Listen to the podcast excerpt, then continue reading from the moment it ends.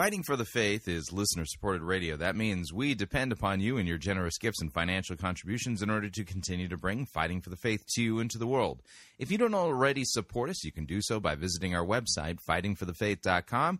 When you get there, you can click on one of our two friendly yellow buttons, or you can make your gift payable to Fighting for the Faith and then send it to Post Office Box one three three four four, Grand Forks, North Dakota, zip code five eight two oh eight. And thank you for your support.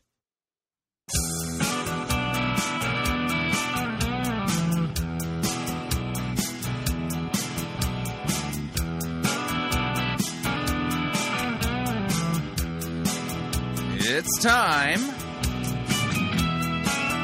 for another edition of Fighting for the Faith. Monday, September fourteenth, twenty fifteen. Yet the Shemitah is officially over. Ended yesterday. Elul twenty-nine ended at sunset yesterday. We are now in Tishri, the month of Tishri, and Rosh Hashanah, the new uh, Hebrew Jewish New Year, which means the Shemitah is done. If anything bad happens, well, it's not related to the Shemitah. The Shemitah is in the rearview mirror. Thank you for tuning in. You're listening to Fighting for the Faith. My name is Chris Roseborough. I am your servant in Jesus Christ, and this is the program that dishes up a daily dose of biblical discernment, the goal of which, help you to think biblically, help you to think critically, help you slow down, stop, open up your Bible, and compare what people are saying in the name of God to the Word of God. No shortage of crazy things being said out there. We actually take the time to, you know, open up our Bible, use sound biblical exegesis and hermeneutics to test to see if what the most popular pastors, preachers, teachers, conference speakers, and those put forward by the evangelical industrial complex is those whom we need to be listening to, whose books we need to be buying, and, you know, whose materials we need to be studying instead of God's Word in our small group Bible studies. And yes, the right word is instead of, and that's the problem. And uh, if you've been following me on social media, you know that over the weekend I was reporting in, uh, and you know, from our uh, Shemitah monitoring monitoring center to uh, let people know that they were officially out of the Shemitah. You know, started with uh, the international dateline and those who were living in Australia, New Zealand, once the sun set. And I had to use some powerful technology on my iPad, the clock app, uh, to, in order to uh, see if, uh, you know, the sun had set in particular parts of the world. And once the sun set, well, then they were officially out of the Shemitah and in the clear. You know, because uh, as you know, we've covered it here at Fighting for the Faith, the fear mongers and uh, the, uh, the kind of Hebrew calendar quacks, people who are imposing their theories and ideas on Scripture without actually rightly handling God's Word.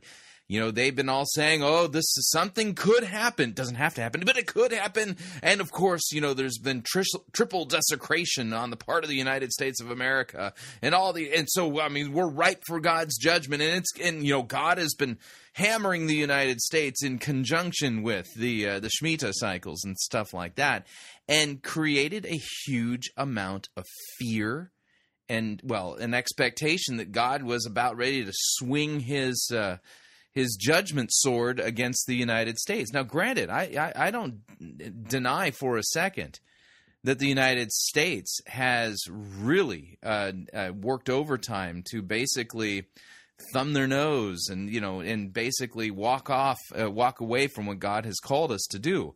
Sinners are what sinners are, you know. And but the, the if you want to, the the uh, if you want the United States or any Western nation to turn around, so to speak, you can't actually set out with the goal of turning it around. You must first, as a Christian, get out and do what Jesus has told us to do, and that is proclaim repentance and the forgiveness of sins in Jesus' name to all nations, including the nation you're living in right now, whether it's the United States, Canada, Great Britain, South Africa, uh, Australia, New Zealand, Singapore. We have many listeners from around the globe and in, in those parts of the world. And the idea here is that, yeah, things are dark, but you can't turn things around. In fact, I can't turn things around. You can't do it. I can't do it. Only God can turn things around. And what we've seen in the past in the histories of our nations is that there was a, you know, a, a large collection of Christians within the greater culture, and Christians being what Christians are, sinners and saints, but also regenerated and bearing fruit in keeping with repentance and bearing the fruit of the Spirit in their lives, we saw that it had a positive impact on society as a whole. And as Christianity has deviated from its mission of making disciples of all nations, baptizing and teaching, and has instead chased after all kinds of different fads, including the fad of the moral majority. We're going to change the uh, United, United States by politically outmaneuvering the forces of evil and pouring a lot of effort into that rather than making disciples, preaching Christ and Him crucified for our sins, calling sinners to repent and then to trust Christ for the forgiveness of their sins. As a result of it, the church has become it bogged down, if you would, in the cares of this world. And as a result of getting bogged down in the cares of this world, the church has not done a good job of reproducing Christians. That comes, you know, you know, the reproducing of Christians, that comes through the preaching of the Word. Faith comes by hearing, hearing by the word of Christ. And so as a result of it, you know, we've seen as the church has gotten off mission, and this has not happened just lately. You can say this is kind of like the, the major problem that uh, Christianity has faced for well over one hundred years now. And you, you see the problems really arising with the rise of the modernist movement and the higher criticism movement within, uh, you know, the academ- academic seminaries of the different mainline denominations in the nineteenth and twentieth centuries, the abandoning of the belief in the authority and inerrancy of God's Word, and basically the changing of the Christian message from repentance and the forgiveness of sins to going out and doing good and uh, the social gospel and things like that. Not that there's anything wrong with being kind to neighbor, it's, except that's not the heart and soul of Christianity. The heart and soul and the heart message of Christianity is repentance and the forgiveness of sins. And the gospel is that Christ died for our sins and was raised again on the third day in accordance with the Scriptures. And so with all of these other things that are distracting the church, that the church has gone after, the purpose-driven movement, the prayer of Jabez, the moral majority, you know, just name the list.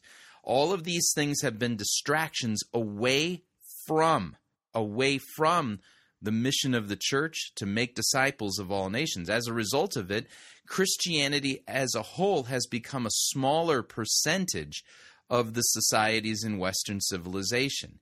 And with that, you, with the rise of there being a greater number of impenitent, dead in trespasses and sins, sinners, sinners do what sinners do. You want to see things turn around, get back to preaching the gospel, making disciples, baptizing, teaching, proclaiming repentance and the forgiveness of sins.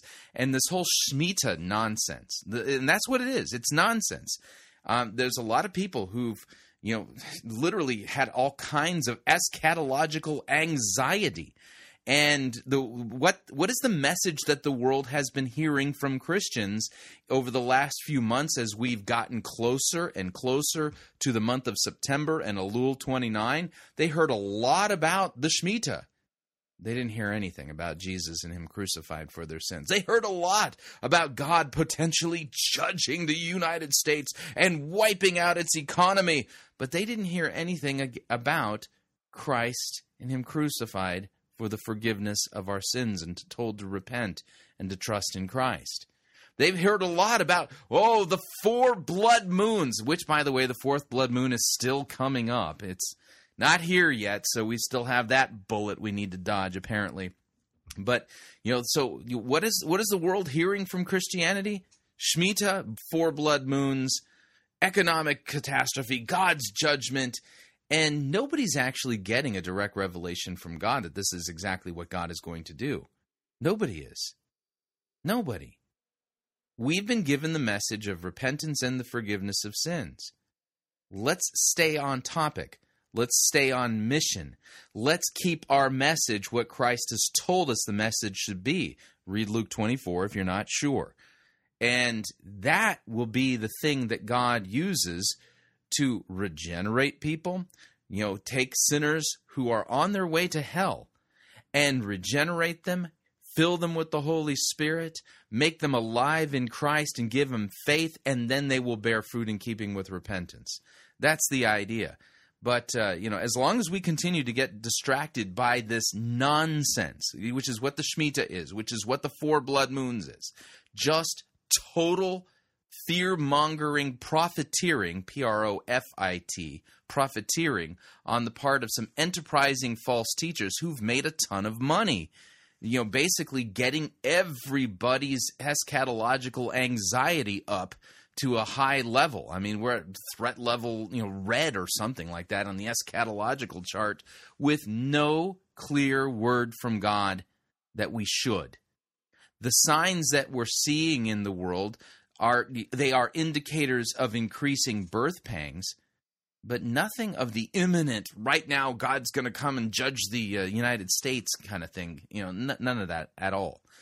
So, unfortunately, we've been off on a wild goose chase. Much of evangelicalism, you know, just think of all the energy, anxiety, money, and, you know, and just time, effort, dreams, nightmares spent on this nonsense. And all of it should have been rejected immediately as false teaching that wasn't actually, uh, that cannot be, you know, squared with what God's word says. And so, you know, right now, you know, one of the things I've said on social media is that, you know, I'm vying for, if you would, trying to win the eschatological triple crown this year. And, you know, I, I say that tongue in cheek, but it's to make a point. You know, here we are, you know, we're post-Shemitah, nothing, you know, the, the, God did not wipe out the U S economy during the Shemitah. Nope, didn't move that, didn't do that at all. So now what's Jonathan Cahn doing? Well, he's moving the uh, the goalposts. You know, well, don't forget about Tishri, the the ten days of awe. Don't forget about the Jubilee. You, you know, what? Really? Uh huh. Okay. Yeah. Um, we got a major problem here. None of the stuff he's teaching is actually what God's word says. All he's doing is doing the same thing that William Tapley does, except for he's got better chops and a better publisher and a lot more people, you know, out there marketing his stuff. And as a result of it, a lot of people are buying into it. But, you know, the, the damage that's been done to the body of Christ is huge because, you know, just think about it. All of those unbelievers out there who have been told Christianity is all about four blood moons and the Shemitah, and the Shemitah turns out to be a total dud. What does that do for the credibility of Christianity? Answer, it absolutely hurts the credibility of Christianity. Why? Because Christians should have never listened to this man because what he was teaching is not biblical. Instead, they just jumped on the bandwagon. And of course, you know, since I'm raining on their parade on social media, they, they're very upset at me. And I understand that. But the person they should be upset at is Jonathan Cahn. The person they should be upset at is Jim Baker. The pe- person they should be upset at is Larry Huck. Yeah, but no, they're they're mad at me for daring to question, challenge the teaching of the Shemitah. But anyway, so we still have, like I said, we have the uh, fourth blood moon that we have to contend with. That's coming up. And, uh, oh man, that's just going to be a mess.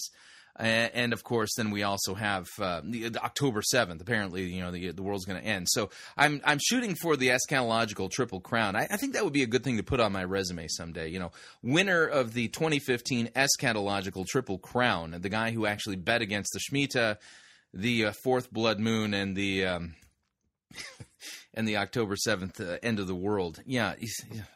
uh, anyway, you get what I'm saying. So what do we need to do from this point forward? Shemitah's in the rearview mirror. If anything happens, I mean, if there's an earthquake, a tsunami, you know, you know, a market crash or whatever, and someone says, "Ah, oh, the Shemitah," you say, "No, the Shemitah ended at sunset on uh, on Sunday, September thirteenth. It has nothing to do with the Shemitah. That's not the Shemitah at all." Anyway, let's talk about what we're going to do on today's episode of Fighting for the Faith. We have two things we're going to take a look at in hour number one. Uh, Glenn Beck has uh, made another appearance at a uh, Christian church, and I want you to hear what the pastor of this Christian church uh, said regarding uh, Glenn Beck's appearance. He appeared at the Crossing Church in Tampa, Florida, and we're going to listen to the uh, the pastor of the uh, church at the Crossing Church introducing Glenn Beck, and we'll listen to a little bit of what Glenn Beck has to say.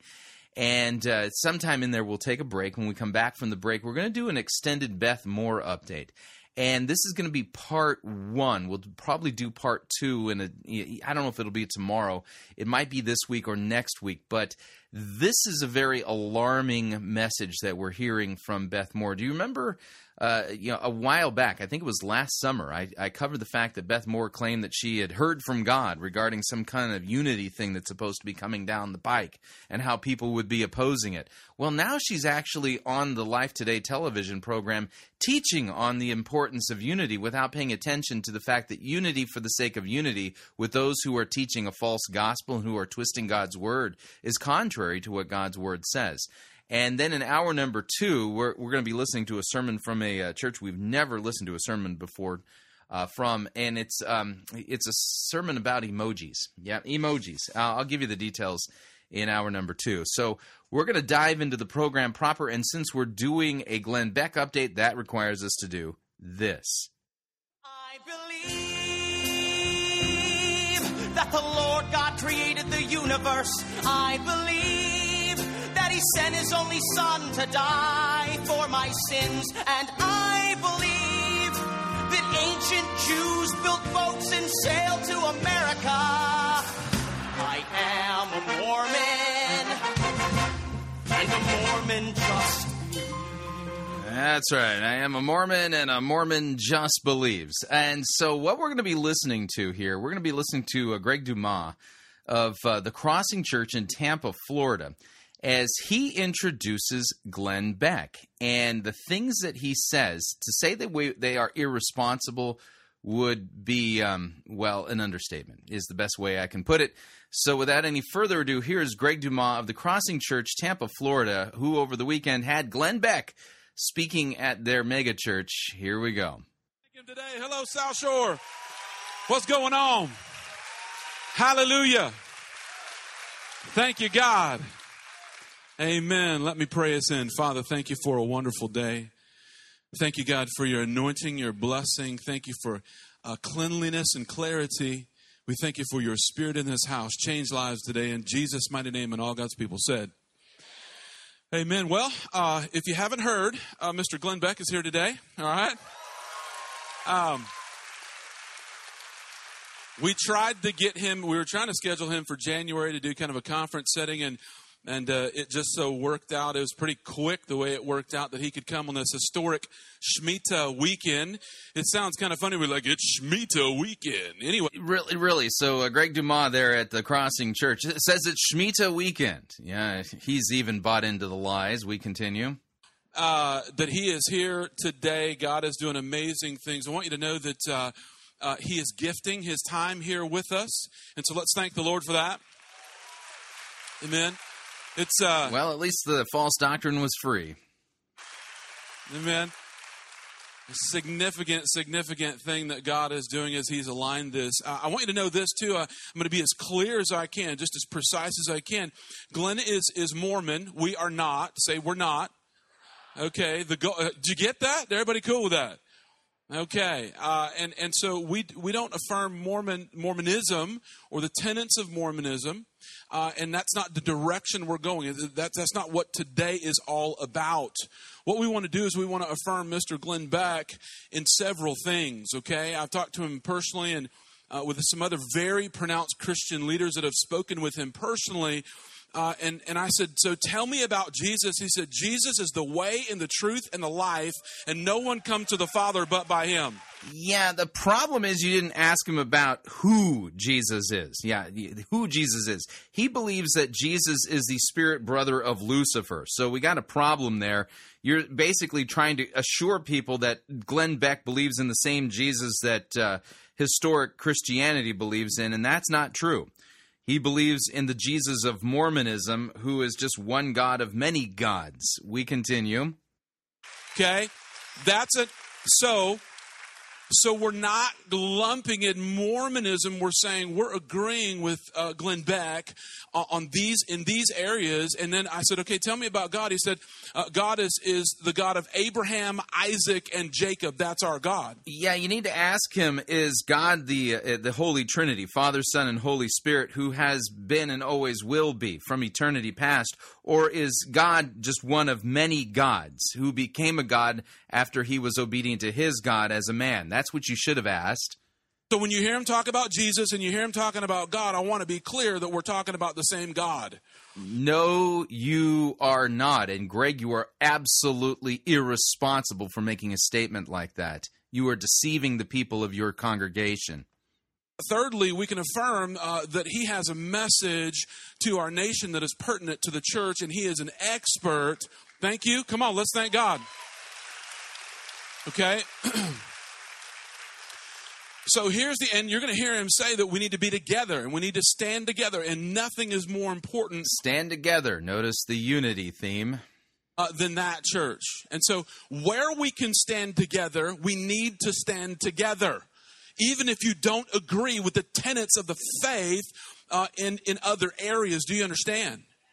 Church, so, so listen to me. Let, let me. Let me try to clarify this for you. So we could stand with our Catholic brothers and sisters uh, in, in an issue like abortion, but we would not stand when the Pope on the twenty-fifth of this month, when he comes out and says that Palestine should be, uh, and he he's, you know, sends this to the U N, that Palestine should be recognized as a state. We would not stand with Catholicism in that area in the name of Jesus. Okay, so so so listen. Do you do you understand that this isn't about this isn't about uh, Mormonism? And when you hear him talk about Jesus, that's our Jesus. When you hear him talk about God, that's our God. When you hear him talking about... No, it's not. The Jesus of Mormonism, the Jesus that Glenn Beck believes in, is not the same Jesus as the Jesus of Scripture and the Jesus who is. The God of Mormonism is not the same God as our God. The importance of the message is for us to wake up. It's to wake up. It's to wake up. And we will stand together uh, where we can stand together.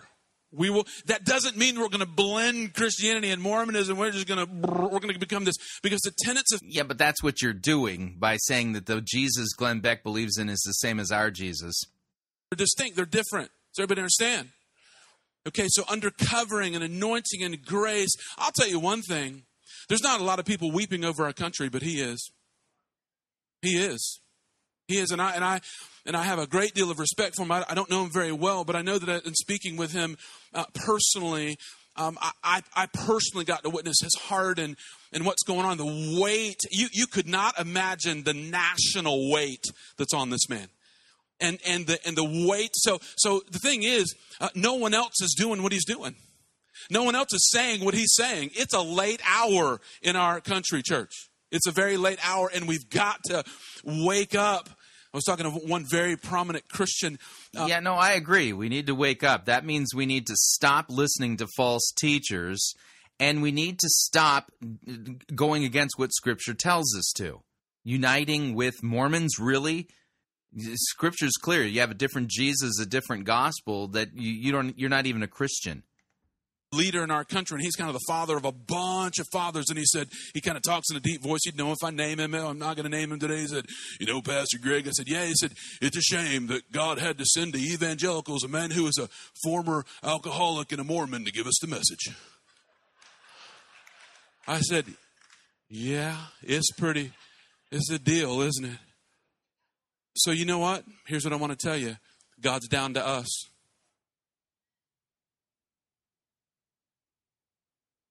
God's down to us. And it's, I, I pray, I, I'm going to, I'm going to pray. And as I pray, I'm going to ask Mister Beck to come, come forward. I don't know if he's down there. He is right there. Um, I'm going to ask you to begin to come to the, to the stage. Now, matter of fact, let's give him a big, big hand today at the Crossing.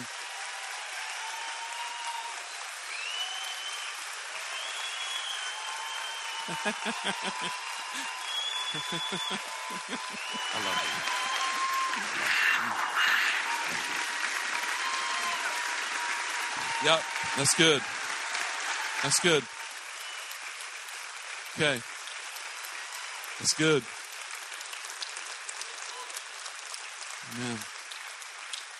Let me pray. Hold on, hold on. Don't sit yet. All right? Now, what we're going to do is we're going to take our first break right there. And when we come back, we'll listen to a little bit of what Glenn Beck had to say at the Crossing Church after he was after the people there at the Crossing Church in Tampa, Florida, were assured Uh, that uh, that he could see into his Glenn Beck's heart And uh, and the, the Jesus that Glenn Beck believes in is exactly the same Jesus as you and I believe in.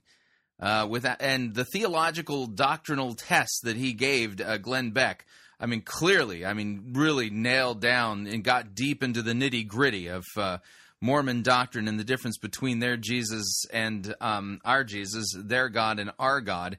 And and everyone there was assured, oh, yes, he is he believes in the same Jesus we do.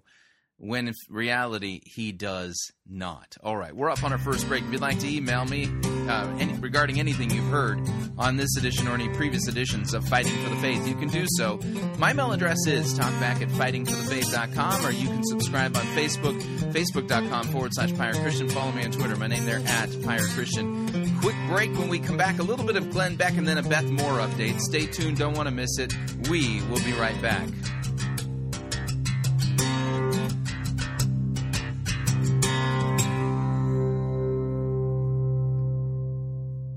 Relevance Schmelevance.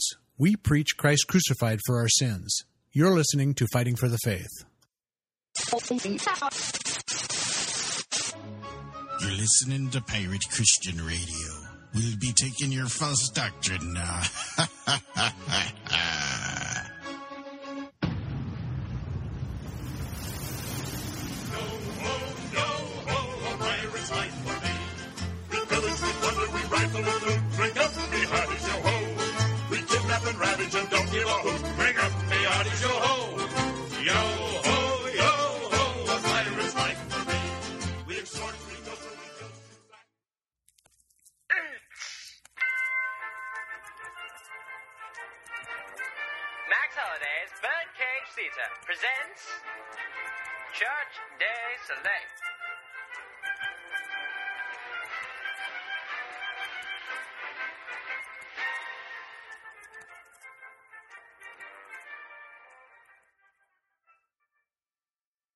And now, Max Holiday's Birdcage Theater proudly presents Sessions with Mildred. Um,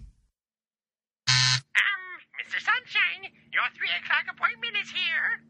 Oh, good. Send them right on in. Will do, Mister Sunshine. Oh, dear, I've completely forgotten who I'm meeting.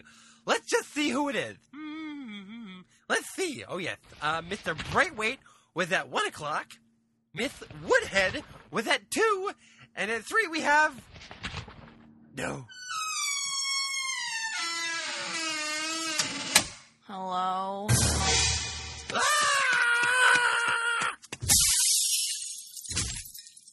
Oh, dear. Not again.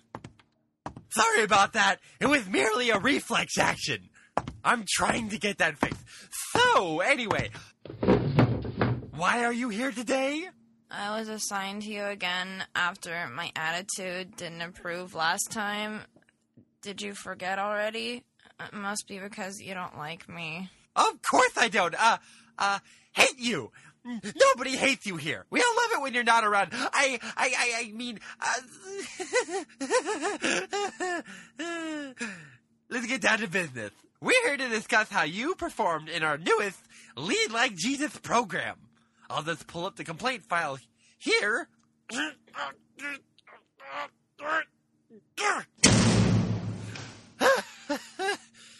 Let's start from the beginning. Approximately three hours later. So after you failed to walk on the lake, you then disappeared for two weeks and were luckily found by hikers in the mountain who claim they found you deliriously raving about how you refused to turn a rock into bread. Do you have anything to say for yourself? But I thought I was leading like Jesus, like you told me to. Uh, I think you failed to see the purpose of this ministry outreach. There are a few accounts that even I can't even understand. Here, explain this one right here. Well, in Matthew twenty-one, Jesus cursed a fig tree and it withered away because it didn't bear any fruit. So my neighbor down the street planted a lemon tree about three years ago, and I've never seen any lemons on it.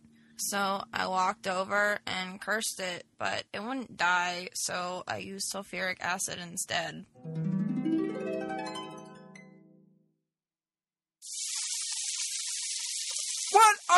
under my tree. You maniac, get out of my yard. Uh. What? Why is my tree melting? Sir, do you have a moment to talk about the Lead Like Jesus program? No, I don't have time to. Stop changing the subject. Get off my lawn. Stop. Stop. Stop. I, I get it. Okay. How on earth did you get banned for life from the local soup kitchen? Well, remember the feeding of the five thousand in Matthew chapter fourteen? Yes, we all know the story. You don't mean to tell me. Well.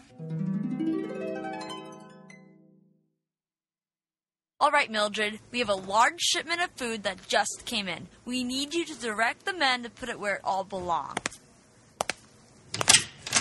Right. Where do you want it all? Oh, sir, we don't need your food today. I'm just going to lead like Jesus and have God provide these people with food. What? If you don't mind me saying, but I think God provided all the food on this heavily laden truck. It's okay. My pastor had a vision that this would work. Well, that settles it. Men, we've got the wrong place. We thought this was a soup kitchen, but it turns out that this is the loony bin. Head out!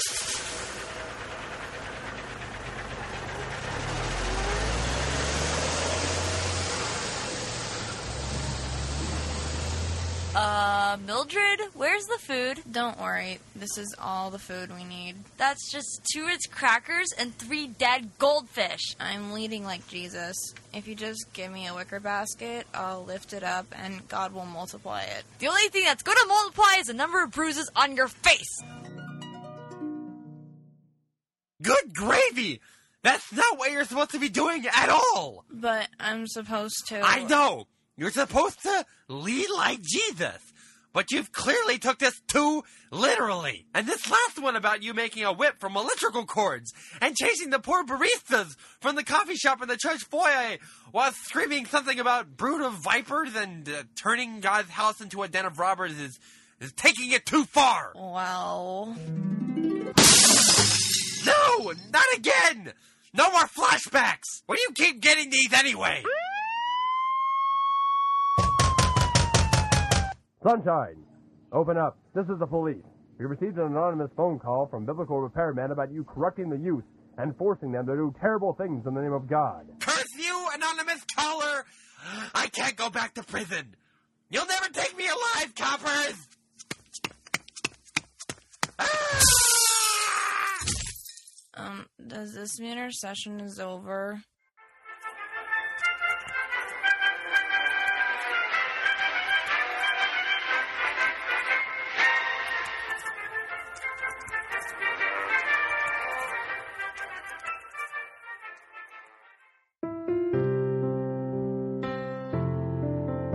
This is Doctor Curtis Lyons.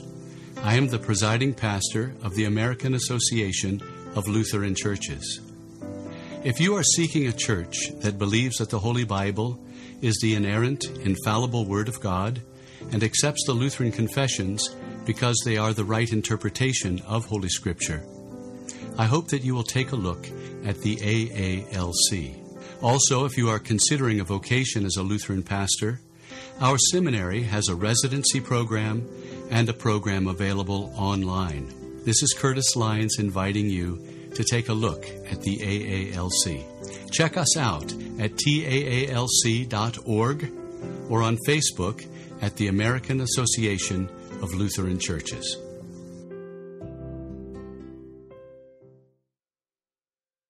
Hi, Chris Roseborough here to talk about our longtime featured advertiser, CheapOair. Doesn't matter if you're traveling for business reasons or for pleasure. It doesn't matter if you're traveling within the United States or abroad. CheapOair is the place for you to save literally hundreds of dollars on your airfare, hotel rooms, and rental cars. Visit our website, fighting for the faith dot com. On the side of our website, you'll see our ad banners. Look at the ad banner for CheapOair and look on it. There's a promo code. Write the promo code down. Click on the ad banner and then book your travel at the CheapOair website, and you'll have the opportunity to enter that promo code for additional savings. Again, fighting for the faith dot com. Write down the promo code, click on the ad banner, and save money on your airfare, hotel rooms, and rental cars today.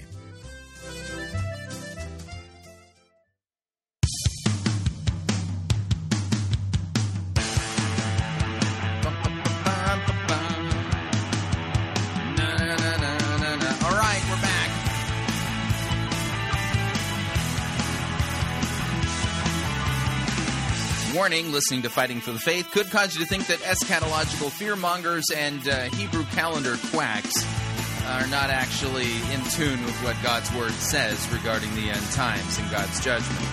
Just a reminder, Fighting for the Faith is listener-supported radio. That means we depend upon you and your generous gifts and financial contributions in order to continue to bring Fighting for the Faith to you and to the world. And you can partner with us. That's right, it's a partnership. Visit our website, fighting for the faith dot com. When you get there, you'll see our two friendly yellow buttons. One says donate, the other says join our crew. When you join our crew, you're signing up to automatically contribute eight dollars and ninety-five cents every month to the ongoing work and mission of Fighting for the Faith and Pirate Christian Radio. It's a great way to support us. Of Of course, if you would like to specify the amount that you would like to contribute, you could do so by clicking on the donate button, or you can make your gift payable to Fighting for the Faith and then send it to Post Office Box one three three four four, Grand Forks, North Dakota, zip code five eight two oh eight. And let me thank you for your support, because we truly cannot do what we are doing here without it. All right, we're going to continue now with uh, a little bit of uh, Glenn Beck's message to the Crossing Church in Tampa, Florida, after the folks there were assured that he believes in the same Jesus we believe in, and the same God that we believe in, although the um, questions in order that were asked in order to arrive at this conclusion never address the heart of the matter regarding the differences between the Mormon Jesus and the biblical Jesus. So here's uh, now Glenn Beck and the things he said there. We'll just listen to a few minutes. How lucky you are to have a pastor that is as brave as this man is. We are...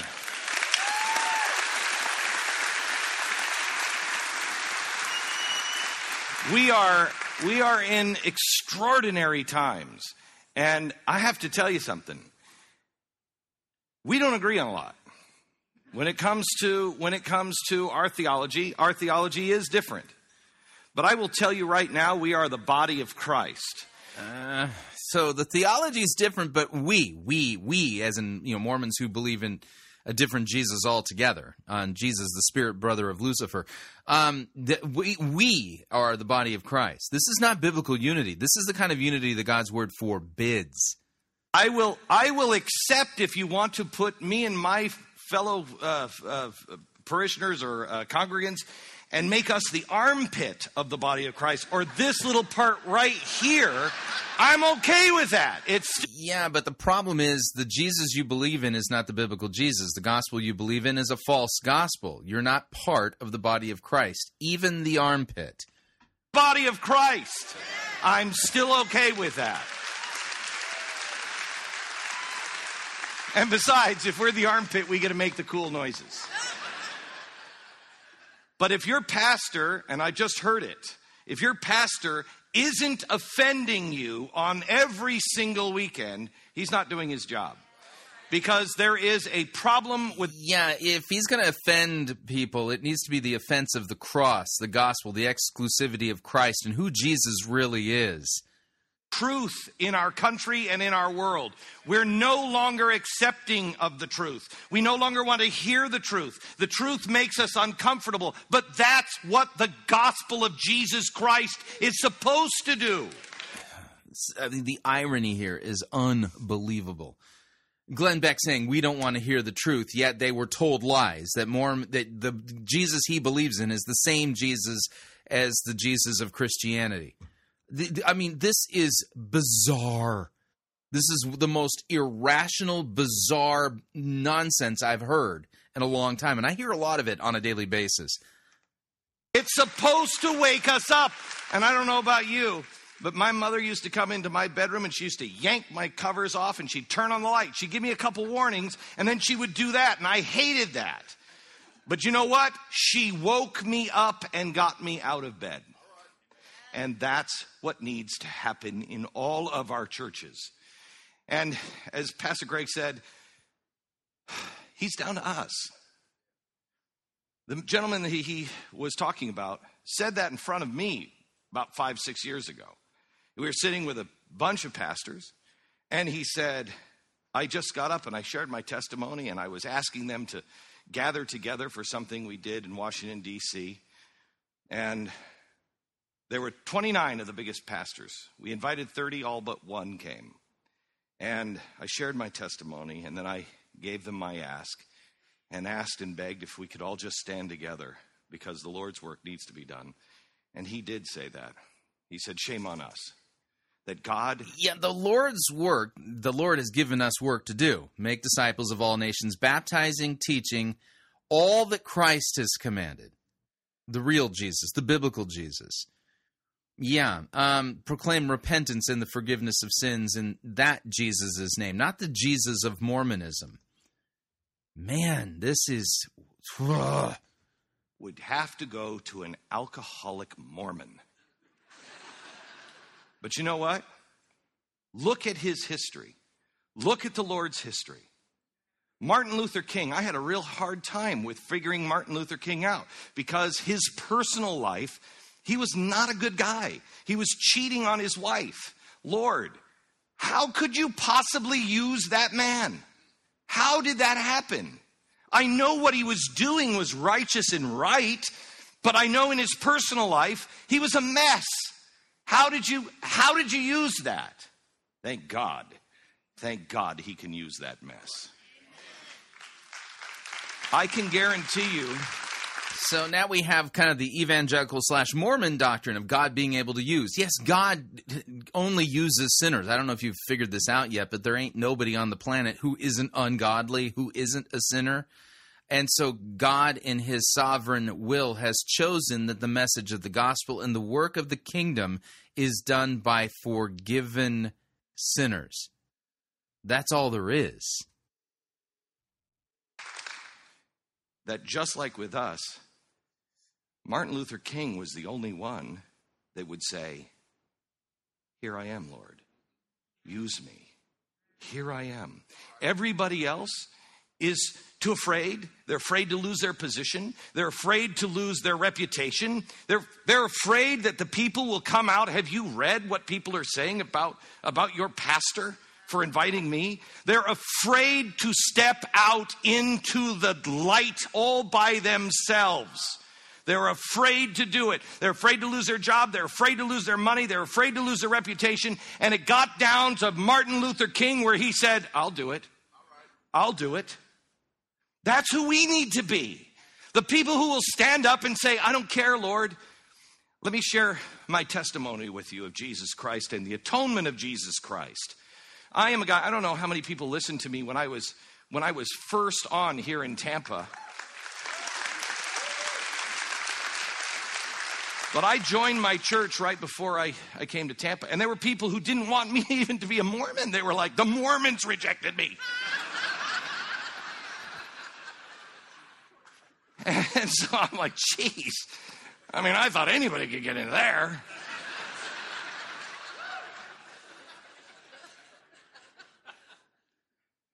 I've changed a lot. I've changed a lot since those times. And in nineteen ninety, I was a different man even from then. Now, I'm going to point something out here. This is important. There's good reason why God has given the Ten Commandments, and there are two tables to the Ten Commandments. The second table of the Ten Commandments has to deal with our relationship with each other. And Mormons, they excel at second table. They spend a lot of time on second table. But the first commandment is you will have no other gods before me. First table. So I'm glad that Glenn Beck is a recovering alcoholic. I'm, you know, I... applaud him for his patriotism. It's it's applaudable. I applaud him for him n- noticing and uh, trying to do something about the, what's happening to this country. No problem with that whatsoever. All of that's second table. But the problem here is, is that he does not worship the true God. He worships a false God.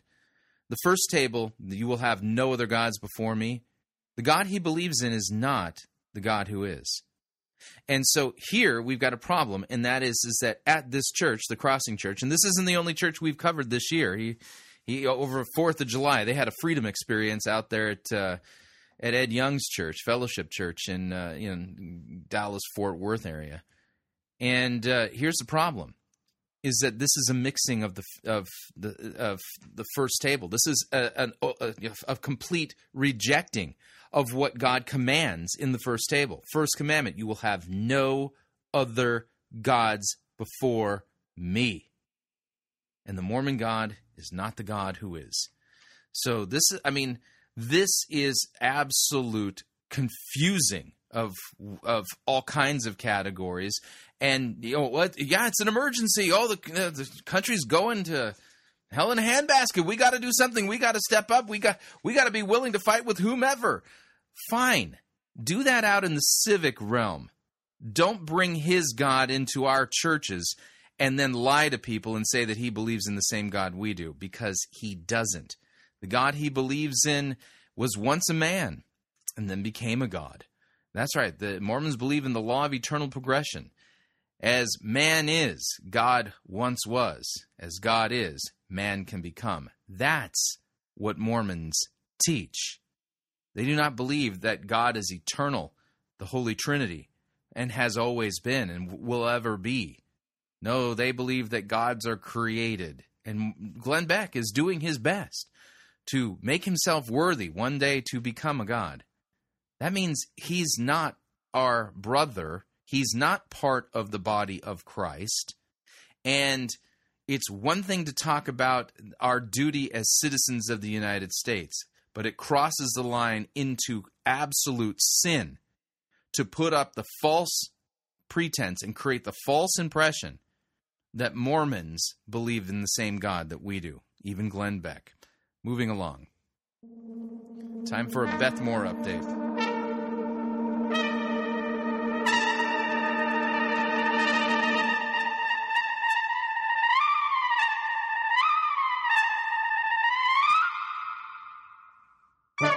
That's right. Able to narcissate a biblical passage and twist it into a pretzel faster than a hummingbird on three cups of uh, mocha from Starbucks. It's time for another installment of Beth Moore Twists God's Word. And this is slick, it's subtle, and it's really, really dangerous.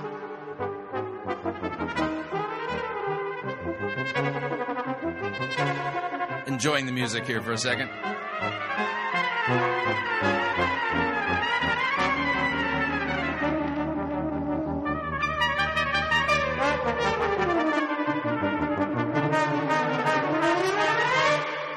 There we go. Flight of the Bumblebee from the Canadian Brass. You can find that, by the way, on YouTube.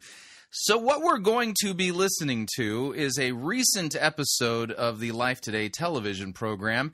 And Beth Moore, they have their Wednesdays with Beth, um, or Wednesdays in the Word, and Beth Moore is one of their female teachers. Always having a female teacher teach the Bible on the uh, Life Today television program, which I think says a lot, don't you? But uh, what we're going to be hearing, and this is part one, we're going to actually spend some time, you know, analyzing this in depth. This is part one, and this is an extremely dangerous message, and this fits with what uh, what we hear, heard Beth Moore talking about last summer when she was talking about how there was going to be some kind of unity. God had spoken to her and told her that this unity thing was coming. And uh, it, yeah, it utterly creeped me out at the time. But now she's decided to go ahead and, and you know, fill in the details and try to give a biblical um, teaching, if you would, on the importance of unity. And, of course, Scripture makes it clear that unity for the sake of unity is not what Christians are to be about. Here's Beth Moore to explain. We are going to be talking about, in this present series, coming to some understanding with one another, that we don't always have to agree. We don't even always have to understand one another, but that we are a body of believers, all of those. Every one of us who believe in the Lord Jesus Christ and call him Savior, we are family. We are family. Now, we're going to draw a parallel. I'm going to really need your patience in my first reading segment because it's going to be long. But if, if you'll just be visual with it, if you'll picture it, if you'll picture what is happening on the page, we're going to go to this Old Testament portion where we're going to see that David is calling upon Solomon, his son. This is just prior uh, to King David's death. The year is nine seventy B C. David um, is very, very near the end of his life, and we're not sure how old Solomon is. But here's what we're seeing. He has got all the preparations put together for the building of the great temple, Solomon's temple. And so he's going to give him his instructions and call him forth in front of the people and call him to courage.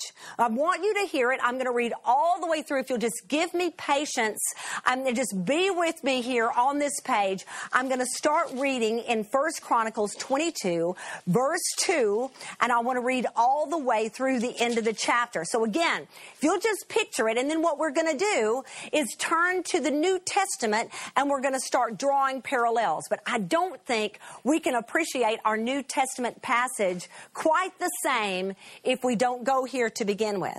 So look at these words, verse two, First Chronicles twenty-two. David commanded to gather together the resident aliens who were in the land of Israel. And he set stone cutters to prepare dressed stones for the building of the house of God. Now, what was he going to build it with? Somebody tell me, dressed what? Somebody say it again. Stones. Stones. David also provided great quantities of iron for nails for the doors of the gates and for clamps, as well as bronze in quantities beyond weighing, and cedar timbers without number. For the Sidonians and Tyrians brought great quantities of cedar to David. For David said, Solomon, my son, is young and inexperienced. I want everybody to say that with me. Young and inexperienced. Do you know anybody like that? Say it one more time. And the house that is to be built for the Lord must be exceedingly magnificent, of fame and glory throughout all lands. I will therefore make preparation for it. So David provided materials in great, great quantity before his death. Verse six.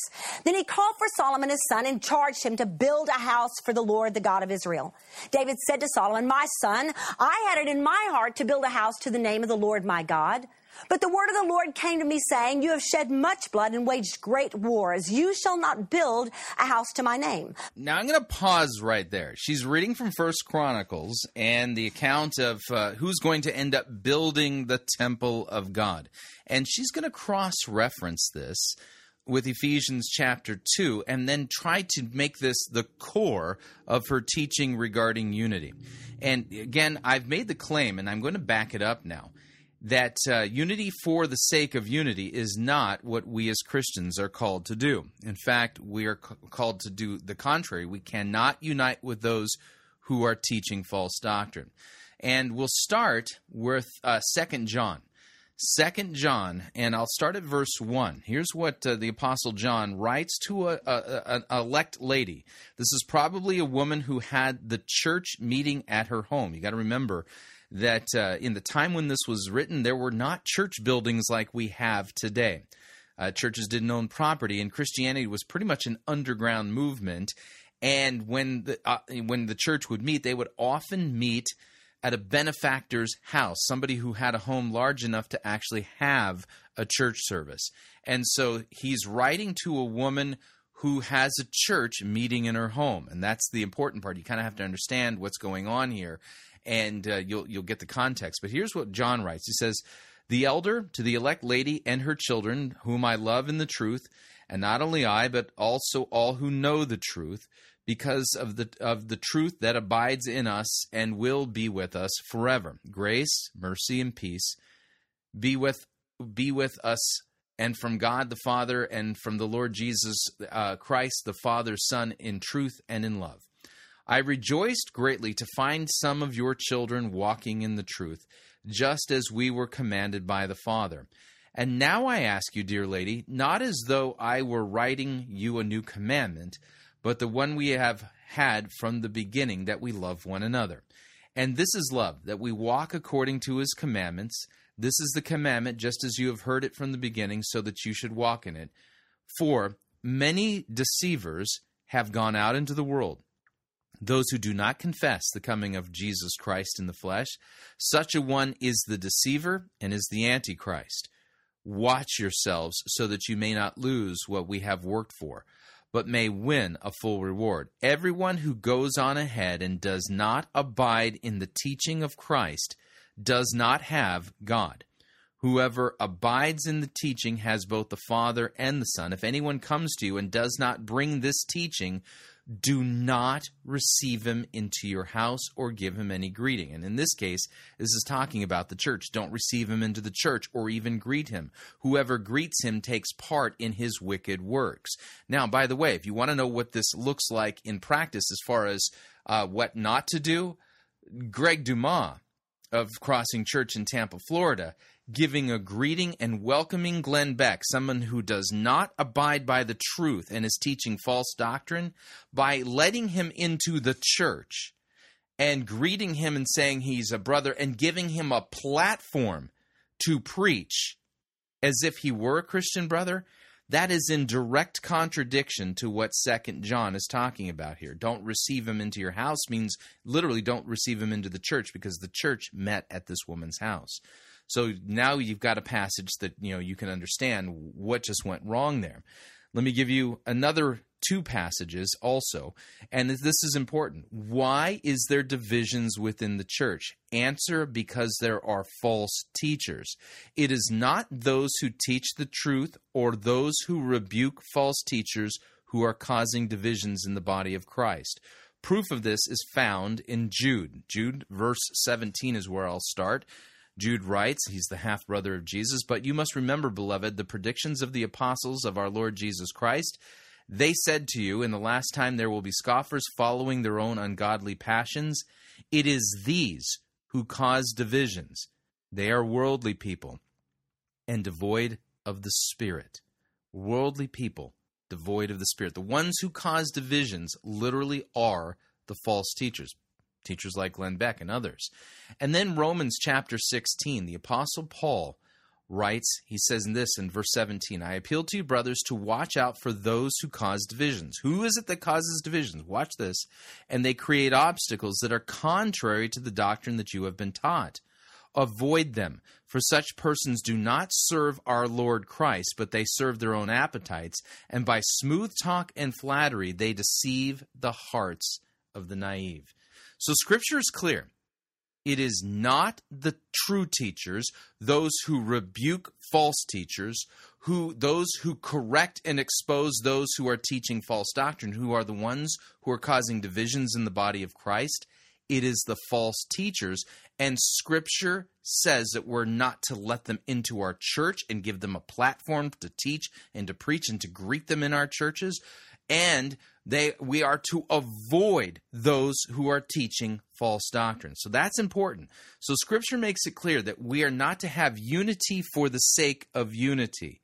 But let's see where Beth Moore is going to take this. "Because you have shed so much blood before me on the earth. Behold, a son shall be born to you who shall be a man of rest. I will give him rest from all his surrounding enemies, for his name shall be Solomon, and I will give peace and quiet to Israel in his days. He shall build a house for my name. He shall be my son, and I will be his father, and I will establish his royal throne in Israel forever." Pause there just a moment. I'll tell you something I hope you'll find is interesting.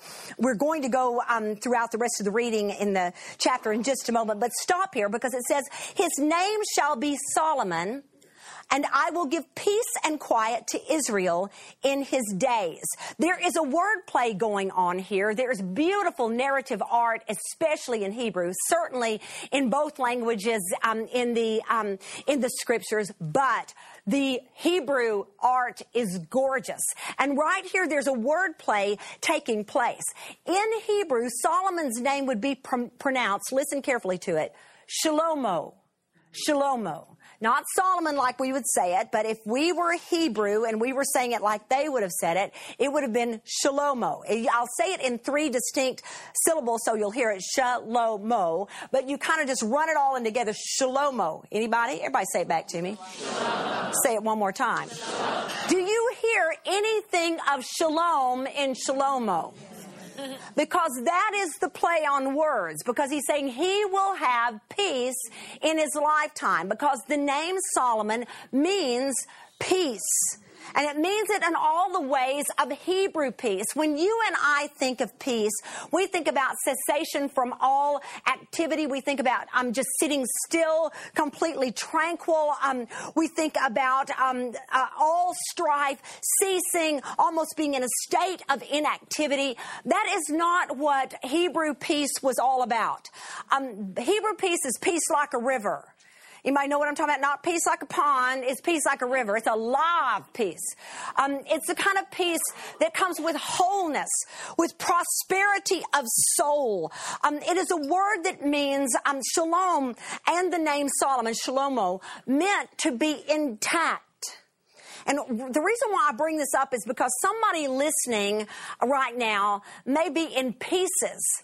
And I, I want you to know, if, if you really need somehow for God to just like pull you together and pull you together into a group of people where you can know the kind of joy and the kind of fellowship that comes from the unity that we're going to see in the Word of God that God calls us to. Listen, you're in the right place in our present series. So pick this up with me as we see this Solomon, this one who will have a reign of peace. Verse eleven, First Chronicles twenty-two. Now, my son, the Lord be with you, so that you may succeed in building the house of the Lord your God, as he has spoken concerning you.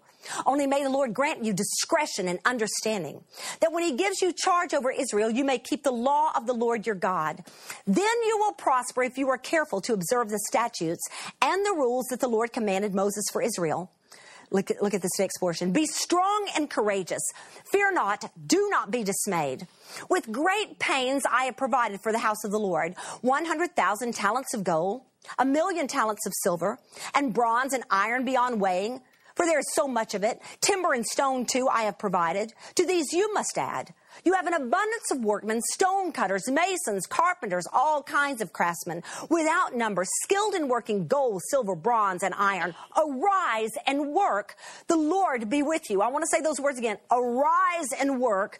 The Lord be with you. Would you repeat those words? Arise and work. The Lord be with you. We're almost done with the portion. Keep reading. Verse seventeen. David also commanded all the leaders of Israel to help Solomon his son, saying, Is not the Lord your God with you? And has he not given you peace on every side? For he has delivered the inhabitants of the land into my hand, and the land is subdued before the Lord and his people. Now set your mind and heart to seek the Lord your God. Arise and build the sanctuary. Everybody say those words. Arise and build the sanctuary of the Lord God, so that the ark of the covenant of the Lord and the holy vessels of God may be brought into a house built for the name of the Lord. Arise and build the sanctuary. So here's what I want to show you. God has called his people into the building of a holy temple that has such a parallel to the majesty and the glory and the very presence of the Lord God in Solomon's temple that it is stunning. And until we're looking back at it and drawing that parallel, we can't begin to appreciate what is happening in Ephesians chapter two. I want you to go with me now all the way to the New Testament. Leave something here uh, in your Bibles in First Chronicles twenty-two. We'll come back and forth just a little bit. But primarily, we're going to stick around in Ephesians chapter two. You saw all the materials that it took, all the gold, all the silver, all the wood, all the stones. I want you to get every bit of the feeling of all that construction taking place as we draw four different parallels between Solomon's temple and the temple God has been building since the life, death, and resurrection of our Lord Jesus Christ. I want to read to you Ephesians two nineteen through twenty-two. It says this, So then you are no longer strangers and aliens, but you are fellow citizens with the saints and members of the household of God, built on the foundation of the apostles and prophets, Christ Jesus himself being the cornerstone. Listen carefully to twenty-one and twenty-two. This is so beautiful. In whom the whole structure, being joined together, grows into a holy temple in the Lord.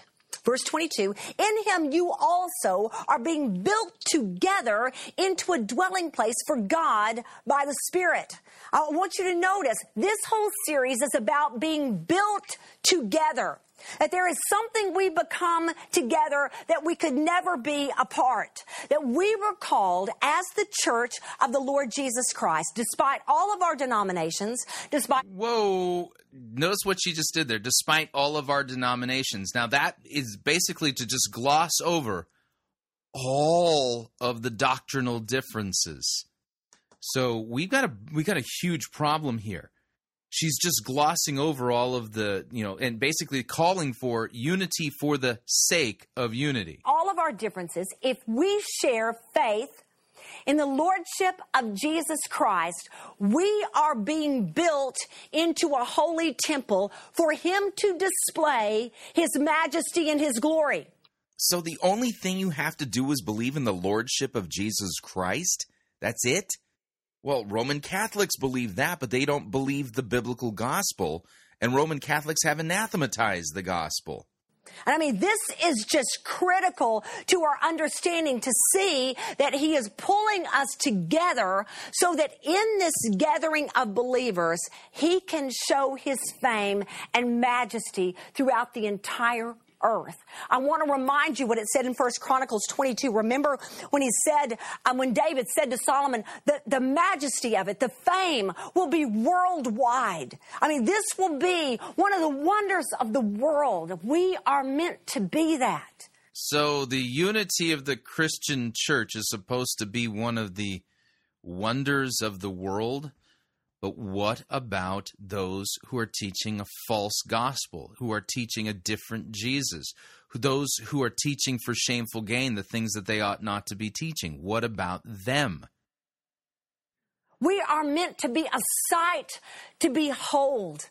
A- yeah, you're taking the temple, you know, from Old Testament, saying that the unity of the body of Christ is supposed to be a sight to behold?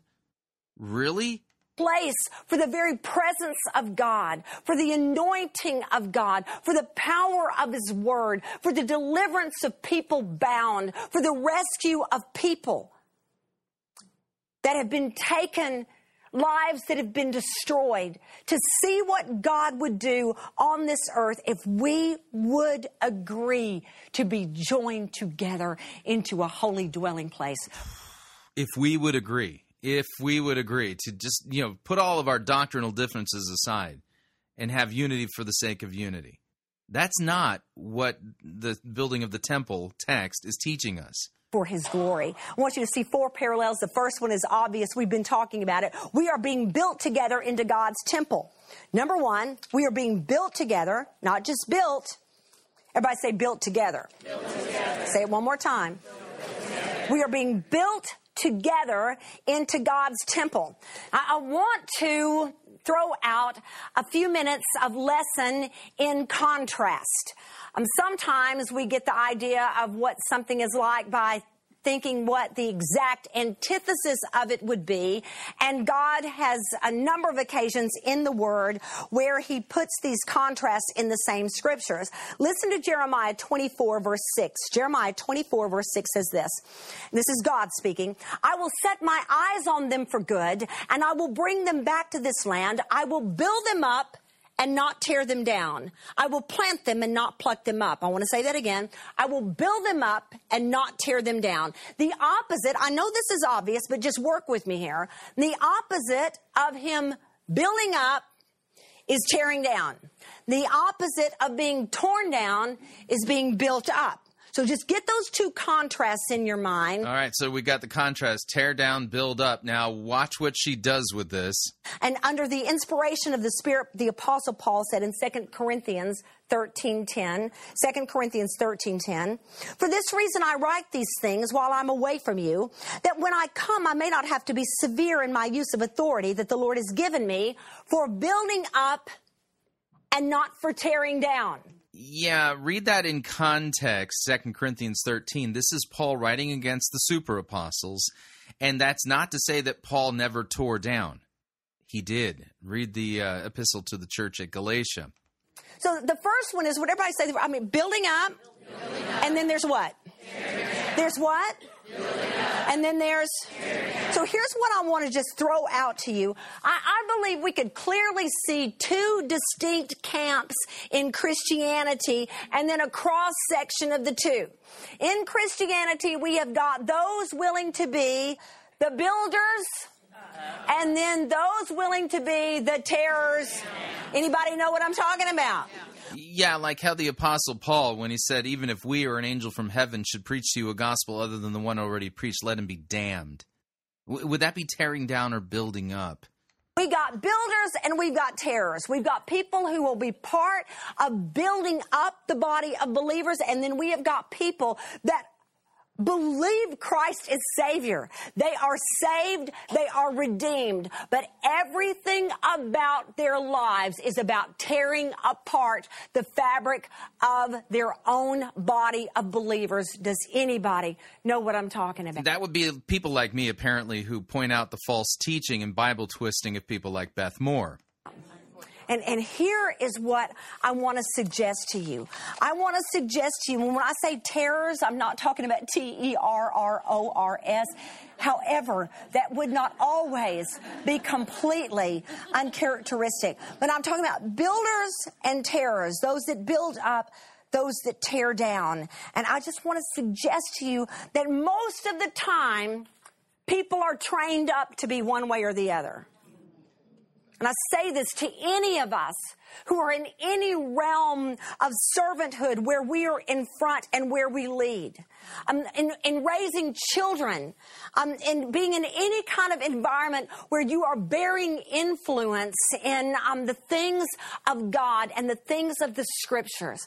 Let me tell you something. We'll be able to see a tendency one way or the other. Are we people that build up the body, or are we people that continually tear it down? Because we will train up our children, train up our classes, train up our congregation, train those people that are under our influence to do exactly the same thing. And we're just cutting our teeth on one way or the other, and without question, we take up the same kind of habits. All right. Now, that was part one. We, like I said, we're going to actually cover the second part of this because that will build on this. And believe me when I tell you, what she's literally advocating and pushing for in this teaching where she set the groundwork today that you heard, she's talking about unity for the sake of unity, with no regard to what Scripture says, to not be associated with those who are false teachers, or with no eye toward what Scripture says the pastors are to do, to teach what's in accord with sound doctrine and to rebuke those who contradict it. This is a unity for the sake of unity message, and, and this is the kind of thing that is extremely, extremely dangerous, because we have to, as Christians, be discerning with what Scripture teaches, and that is, is that those who bring us a false Jesus, those who bring us false doctrine, those who are twisting God's word, that they are dangerous. They are to be rebuked and corrected, and if they won't repent, they need to be avoided. Not my teaching. That's exactly what Scripture teaches. So, like I said, that's part one today, and we'll get to part two Uh, in the days ahead, so stay tuned. All right, we're up on our second break. If you'd like to email me regarding anything you've heard on this edition or any previous editions of Fighting for the Faith, you can do so. My email address is talkback at fighting for the faith dot com, or you can subscribe on Facebook, facebook.com forward slash Pirate Christian. Follow me on Twitter, my name there, at Pirate Christian. Quick break. When we come back, we will have the uh, uh, sermon review on emojis and emotions. I'll give you the details on the other side of the break. Stay tuned. Don't want to miss it. We'll be right back.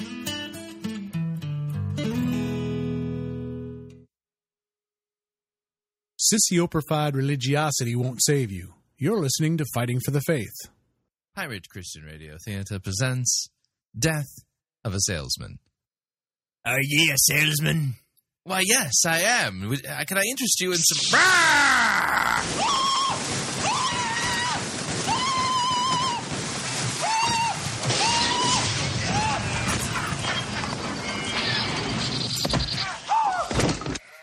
You're listening to Pirate Christian Radio. The internet and the countless technologies around us, such as smartphones, tablets, P Cs, cameras, video games, have become quintessential parts of our daily lives. In fact, our broadcast might be streaming on your phone right now. Communication and access to information has advanced faster than our ability to manage it responsibly. Texting and email are but two small examples of how technology has provided the means necessary to communicate over long distances, while at the same time giving people the ability to hide behind shadowy anonymity. By its very nature, technology is a double-edged sword. It provides the immediacy we desire and need, yet it also provides gateways for isolation from proper supervision. As adults, we can govern our own actions and submit to others for accountability. Or not. But how good are we at modeling or overseeing technology in the hands of children? Do our children have more knowledge about technology than we do? Do we choose to trust our children with such powerful tools without any oversight? Many people nowadays are aware of the dangers of the internet, such as cyberbullying, sexting, predators, stalking, trolling, video game addiction, pornography, et cetera, et cetera. But simple awareness is rarely met with measures of protection, appropriate oversight, or engaging communication. Typically, parents are trusting and simply managing from crisis to crisis because they don't know where to start or what to do in the first place. The Parent Dome was created as a centralized destination to provide parents information on the available security tools for all internet-connected devices. We provide educational instructions on how to protect families from technological immersion and information on a host of potential life-altering risks born from the dangerous elements of the internet. The Parent Dome's mission is to empower parents to be actively aware and engaged stewards of technology for their children. Technology advances daily, and those seeking to exploit it with the intent to cause harm maintains that same pace. At the Parent Dome, we continually update our website in order to properly address the changing needs of parents and families to better defend them against predatory exploits. Please visit us at w w w dot parent dome dot com for further information. Thank you. All right, we're back. Hour number two of Fighting for the Faith, sermon review time.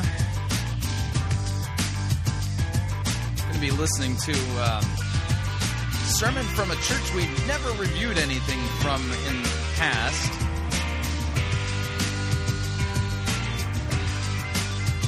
Details in a second here.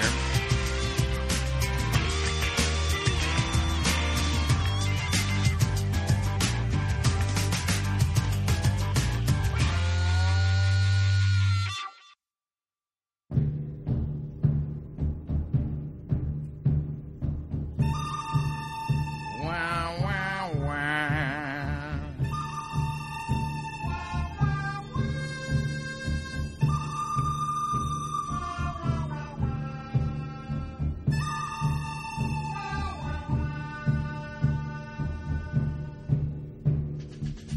The good, the bad, the ugly. We review it all here at Fighting for the Faith. We're an equal opportunity sermon reviewing service. Today's sermon comes to us via South Point Church in Leonardtown, Maryland. Matt Hill presiding.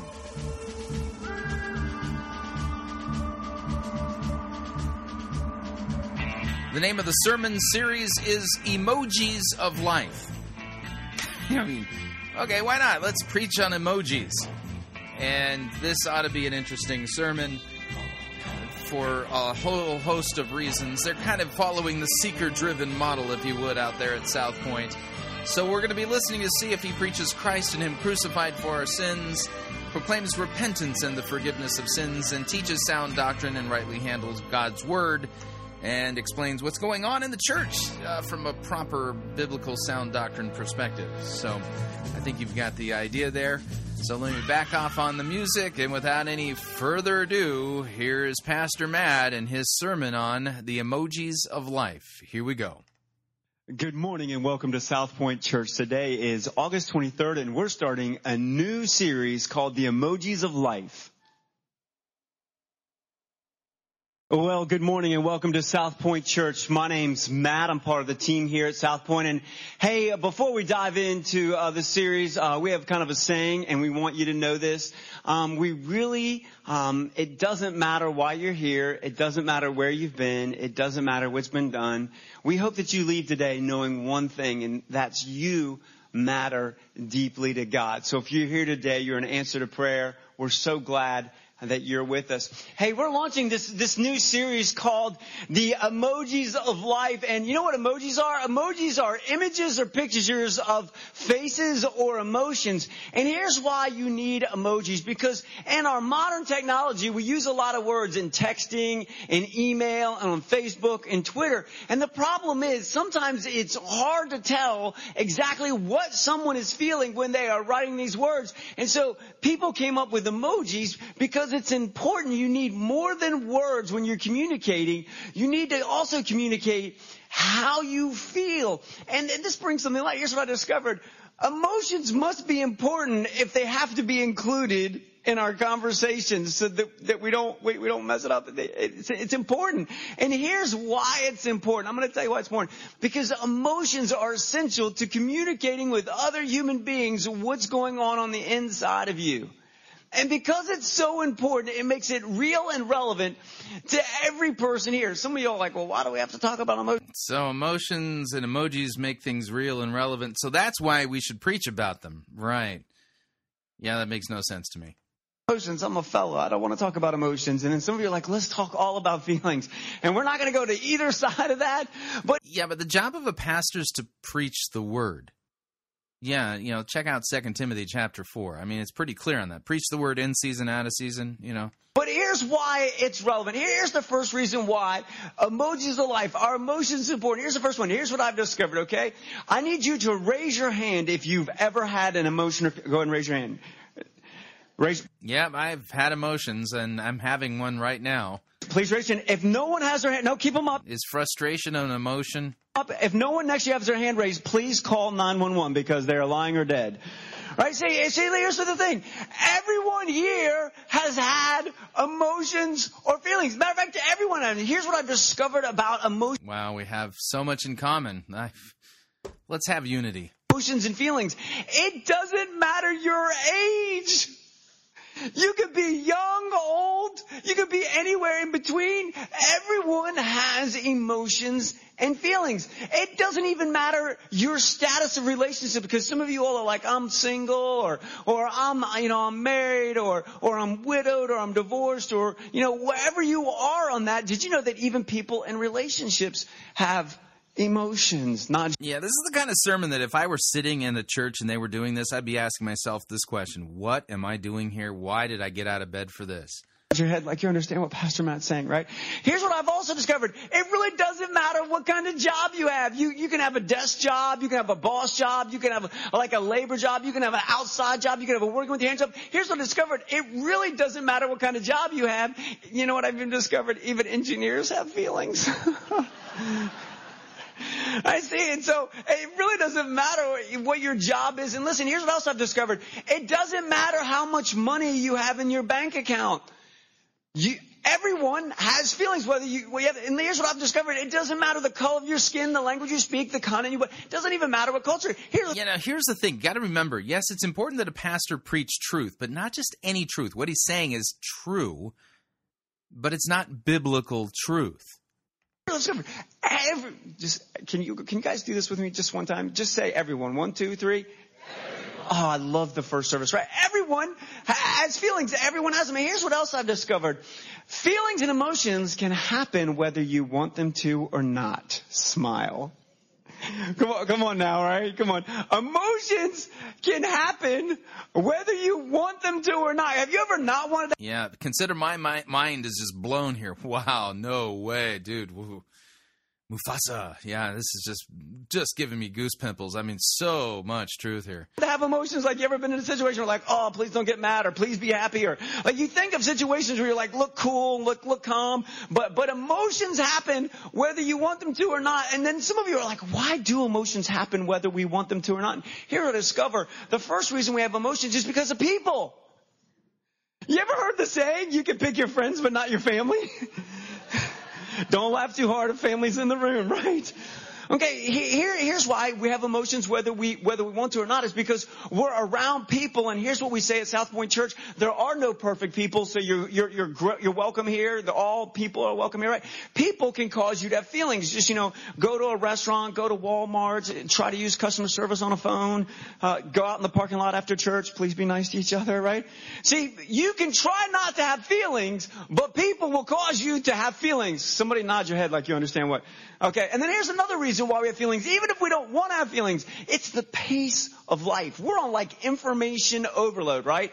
Everywhere you go, there is information all around you. It's on your Twitter, it's on the news, it's on the radio, it's your billboards, it's information overload. And the pace of life is hectic. It's, there's not enough hours in the day to get it all done. And so we're always moving, and so we're just always in this kind of roller coaster of pace of life. And then here's the, here's the last thing why we have feelings even we don't want to. Is I call it the pictures of life. If you have a Facebook account or Twitter, you're, you're like, you vacillate between, oh, that's so great, and I'm so jealous. Does anyone know what I'm talking about? Like, they share their highlights, and you look at your normal life and go, I'm lame, right? Like, or, or maybe you're that person whose whole life is awesome, right? But like, because of all the pictures of life, and then you watch the news, and then the news, you'll see a story about someone saved a kitten, and then the next story is about something horrific and horrible on how human beings can't get along, and so you're like, oh, cute kitty, and then you're like tearing, and then you're angry because someone was a jerk. Like, the pictures we have around, so between people, the pace of life, and the pictures that we see are, we're just like, oh, I don't want to feel, but I do anyway. But here's the last thing. It's why we're actually even talking about it this morning is, did you know that emotions and feelings can even hurt? I mean, that, yeah, I'm familiar with that. Happened since I was a child. They can even, did you know that emotions sometimes happen at the most awkward time when you don't want it to? Fellas, you ever been at a movie with the other fellas? And there's like that sad scene and you're hoping not to cry, but you just bawl like a baby, right? Like, some guys are like, no, I don't know what you're talking about. Right? Like, have you ever, like, emotions can happen at like the, the, the most inopportune time. Like, your boss comes in, you need a promotion, and they have the wackiest outfit on, and they say, hey, how does the outfit look? And you are, you're yelling and screaming at your face in your head. Don't let them know they look bad, right? But it, it just shows, like, you sometimes, emotions happen at the most inopportune time. Here's something else. Emotions can also, like, they literally hurt, like, sometimes you just, you feel like your heart can be broken. You can see a situation. Sometimes we feel shame. Sometimes we feel guilt. Sometimes we feel remorse. We feel loss. They can hurt literally.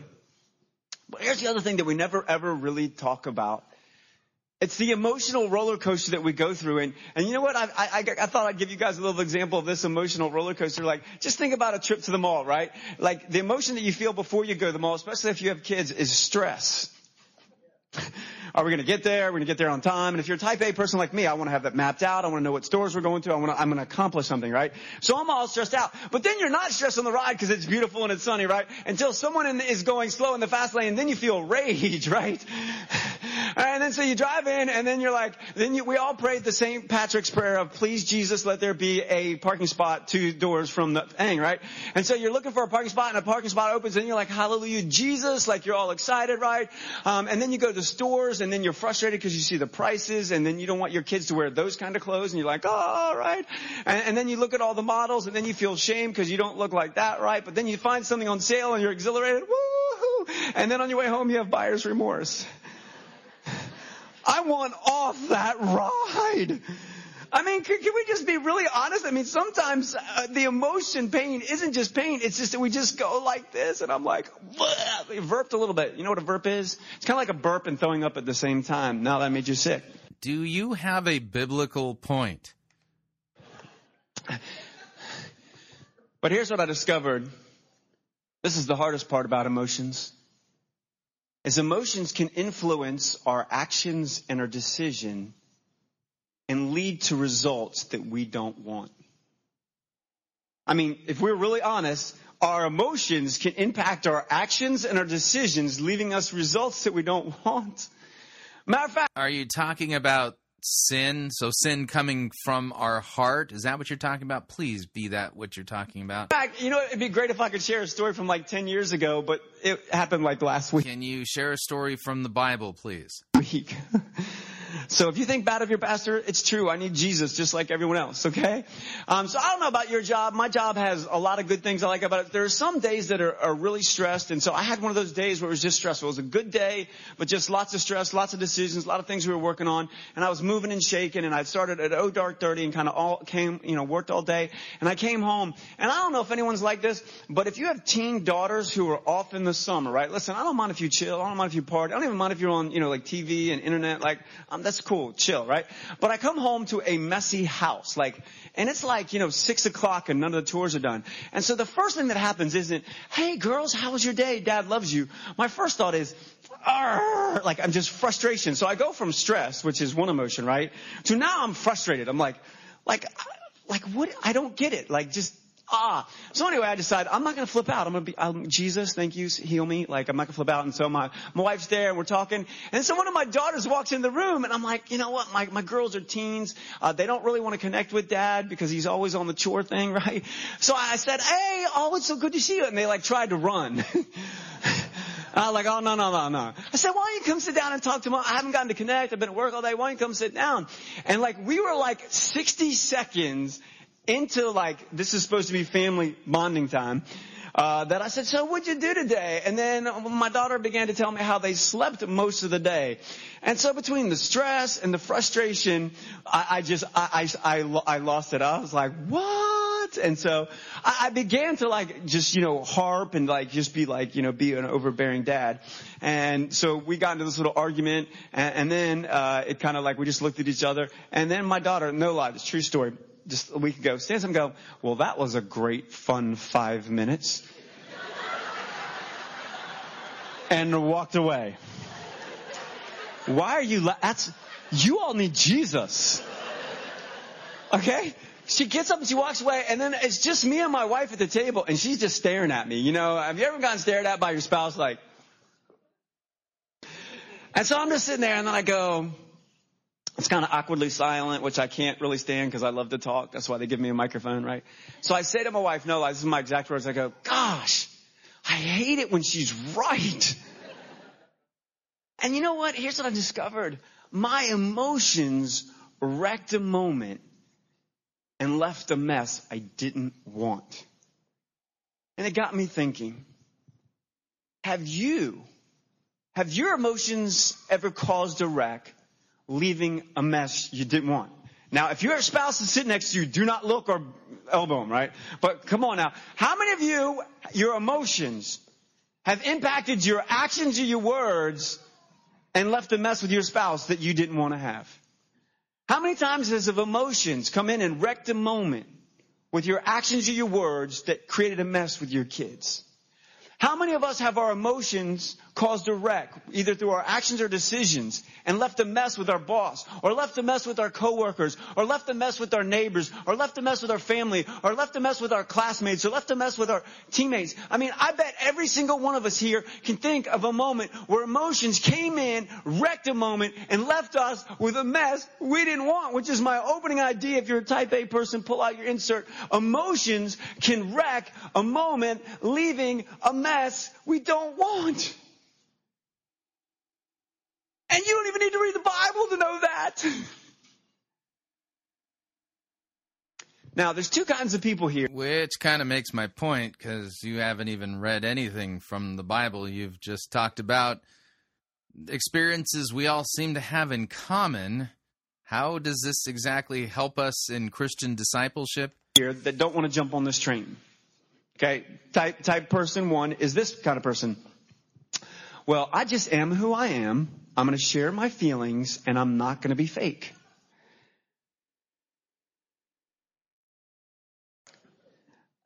Listen, I want to I want to acknowledge the person that just says, well, I'm just going to share all my feelings because I don't want to be fake. Like, I get that. But but here's the thing. I know for a fact that even if you feel that way, you don't want to be a jerk. And here's the thing that I've learned, and I bet that you've learned. The only human being to share all their feelings all the time and never be fake is a baby. There's a reason why adults don't always share all the feelings all the time, not because they're fake, but because they care about other people. And if you're here today, I'm going to believe the best that you care about other people. Here, here's the second kind of person, and they tend to typically be men, but they can be women. They go something like this: I don't feel. I'm like, hey, listen, Arnold, you're not the Terminator. Several guys, well, I don't feel. I don't feel anything. Well, you know what? I, I don't believe that. See, people that say I don't feel anything or I don't have feelings, really what they're saying is they can't control how they feel, or they've been hurt, or feelings scare them, or they don't know how to deal with feelings, so they're going to choose to... Yeah, I'm having feelings. Like I said, they're not positive at this point. I'm frustrated because you're not doing your job as a pastor to preach the word. Will you get to a biblical text? I really do hope so. Stuff or ignore. And can I just tell you that humanity over thousands and thousands of years, whenever you stuff or ignore, it never ends well. So if you're those two people who go, well, this one ain't for me, I just want to encourage you. All of us have wrecked moments and left messes because we've allowed our emotions to influence us. And so we're left with some tough questions this morning, aren't we? Like, listen, everyone's got feelings, right? All of us. It doesn't matter what you see. Some of you are here and you're like, hey, I just wanted to check this thing out. I'm not a follower of Jesus. Some of you are like, hey, man, I just started following this guy, Jesus. Some of you have been like, I've been following Jesus for a long time. All of us have emotions. And emotions happen even when we don't want them to. And so the question we're left with this morning is, how do we not wreck moments, leaving messes we have to go clean up? How do we have few of those? Are you and I only... Yeah, but wh- what is the solution for those who have sinfully wrecked a moment? Is it repentance and the forgiveness of sins? Saying you're sorry to those whom you've hurt and asking them to forgive you? Left with luck and hope that the circumstances are always right so we never feel bad.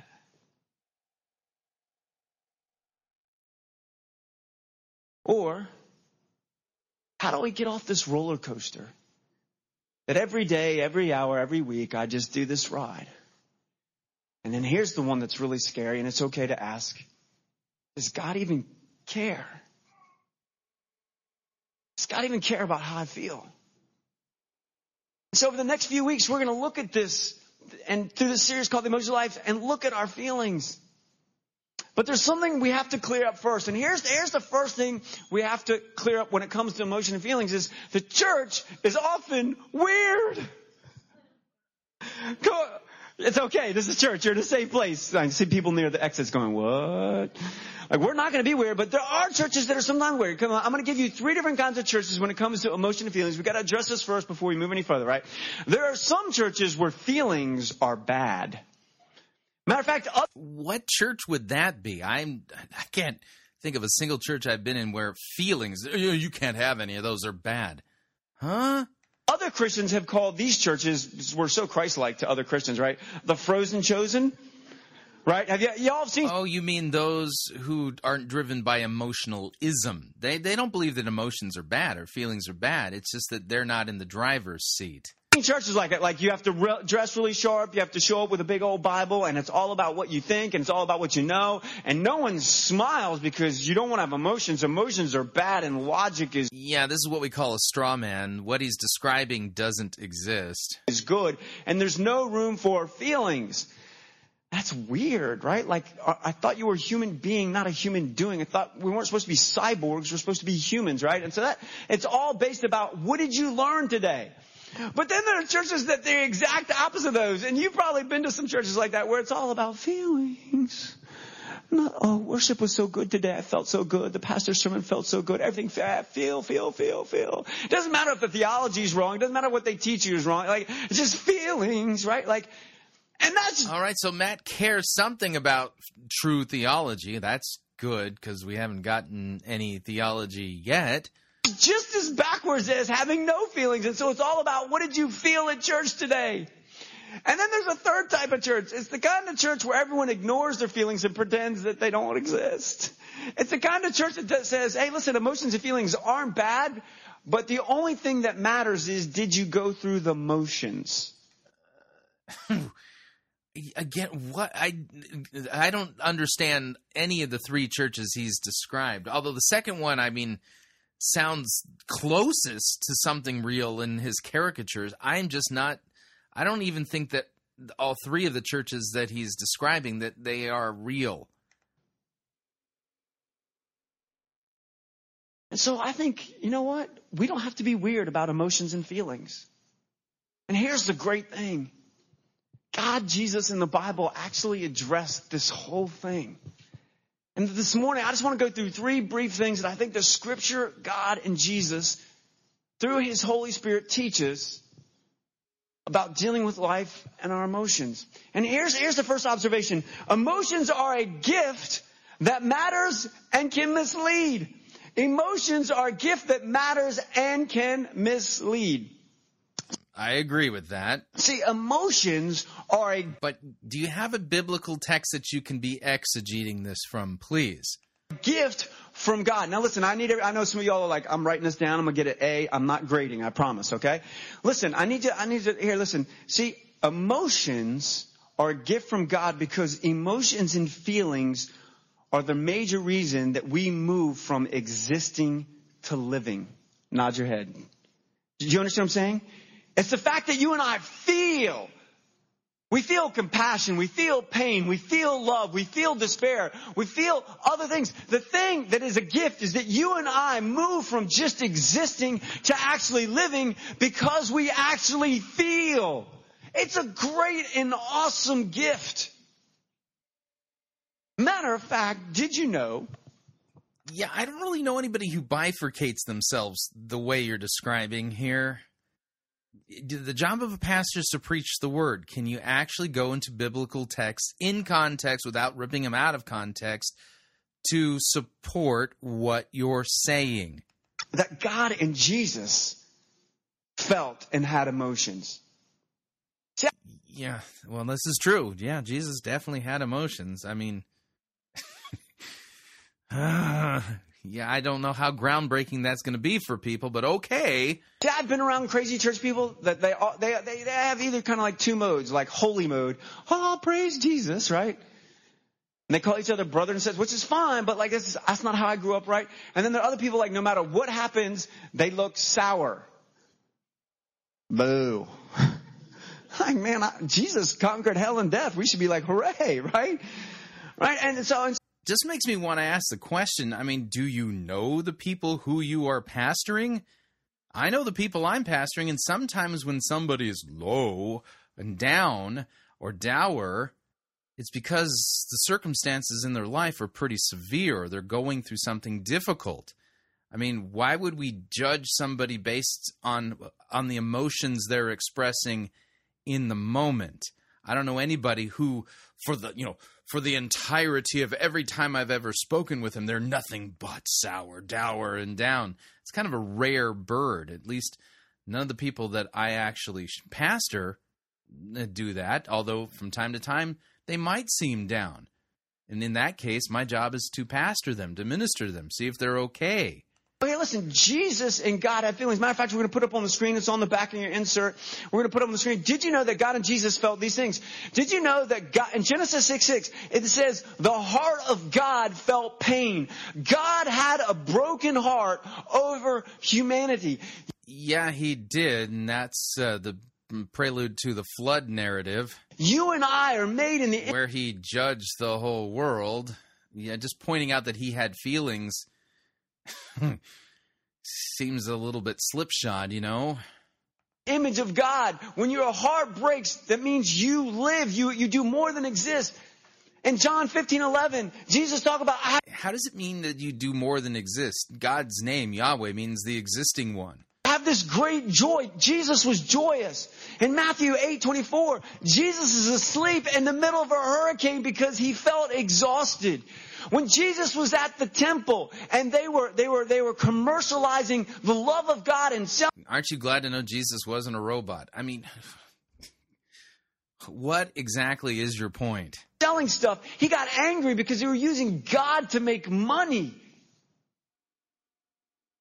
Jesus ran into a widow who was coming away, who was bearing her only son, and he was sad.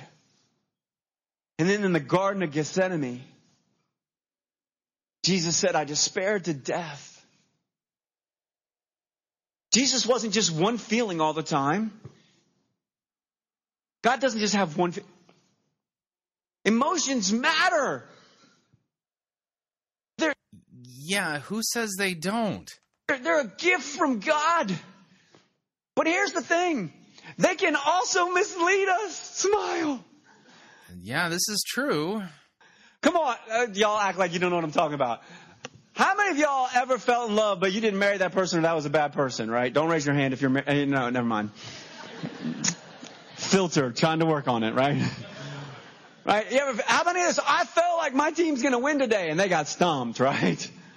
I feel like, you know, we know that feelings can mislead. The feelings, oh, listen, here, here's a statement that I think if you want to write down, this is true. Okay, you ready? Feelings are real, but they're not always reality. Okay.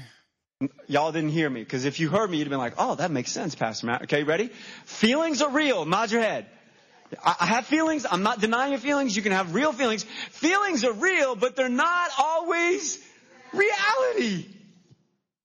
Have you ever, like, told your kid, no, go clean up your room. You can't go and play. And they go, oh, I hate you. Well, they don't really hate you. They just feel angry because they didn't get to do what they wanted to do. And that type of behavior is an argument for the doctrine of original sin. Are you going to talk about these in light of sin?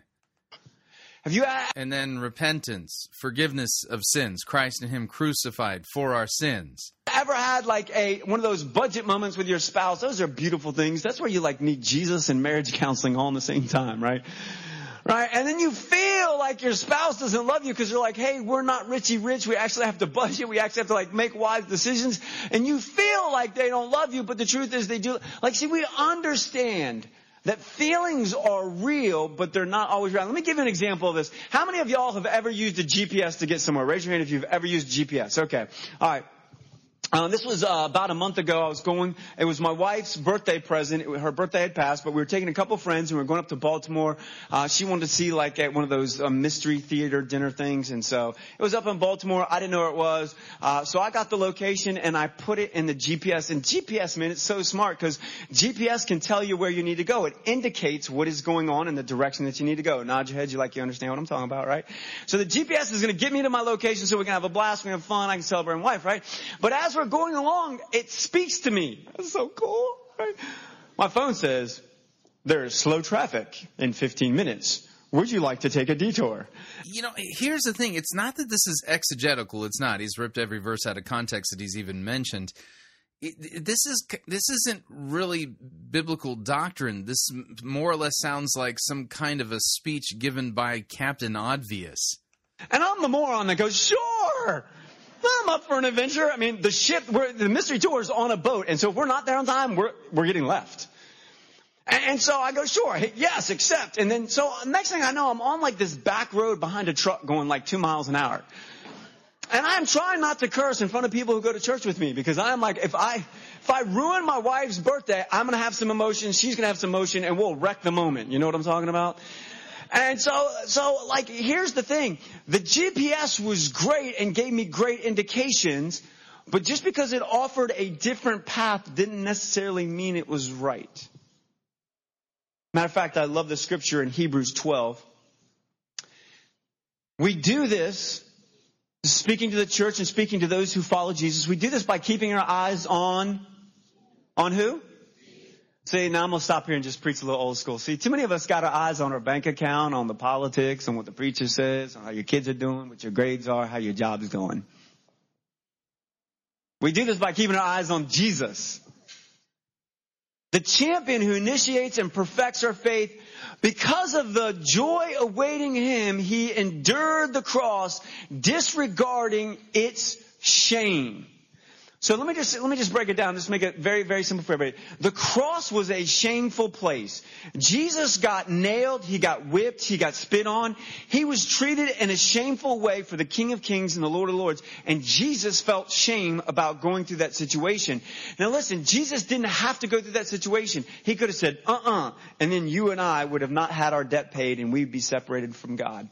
All right. So we have some mention of the cross, but in the context of emotions, at least a side note that it had something to do with a debt being paid, but he's not preaching the cross. He's not proclaiming Christ crucified for our sins.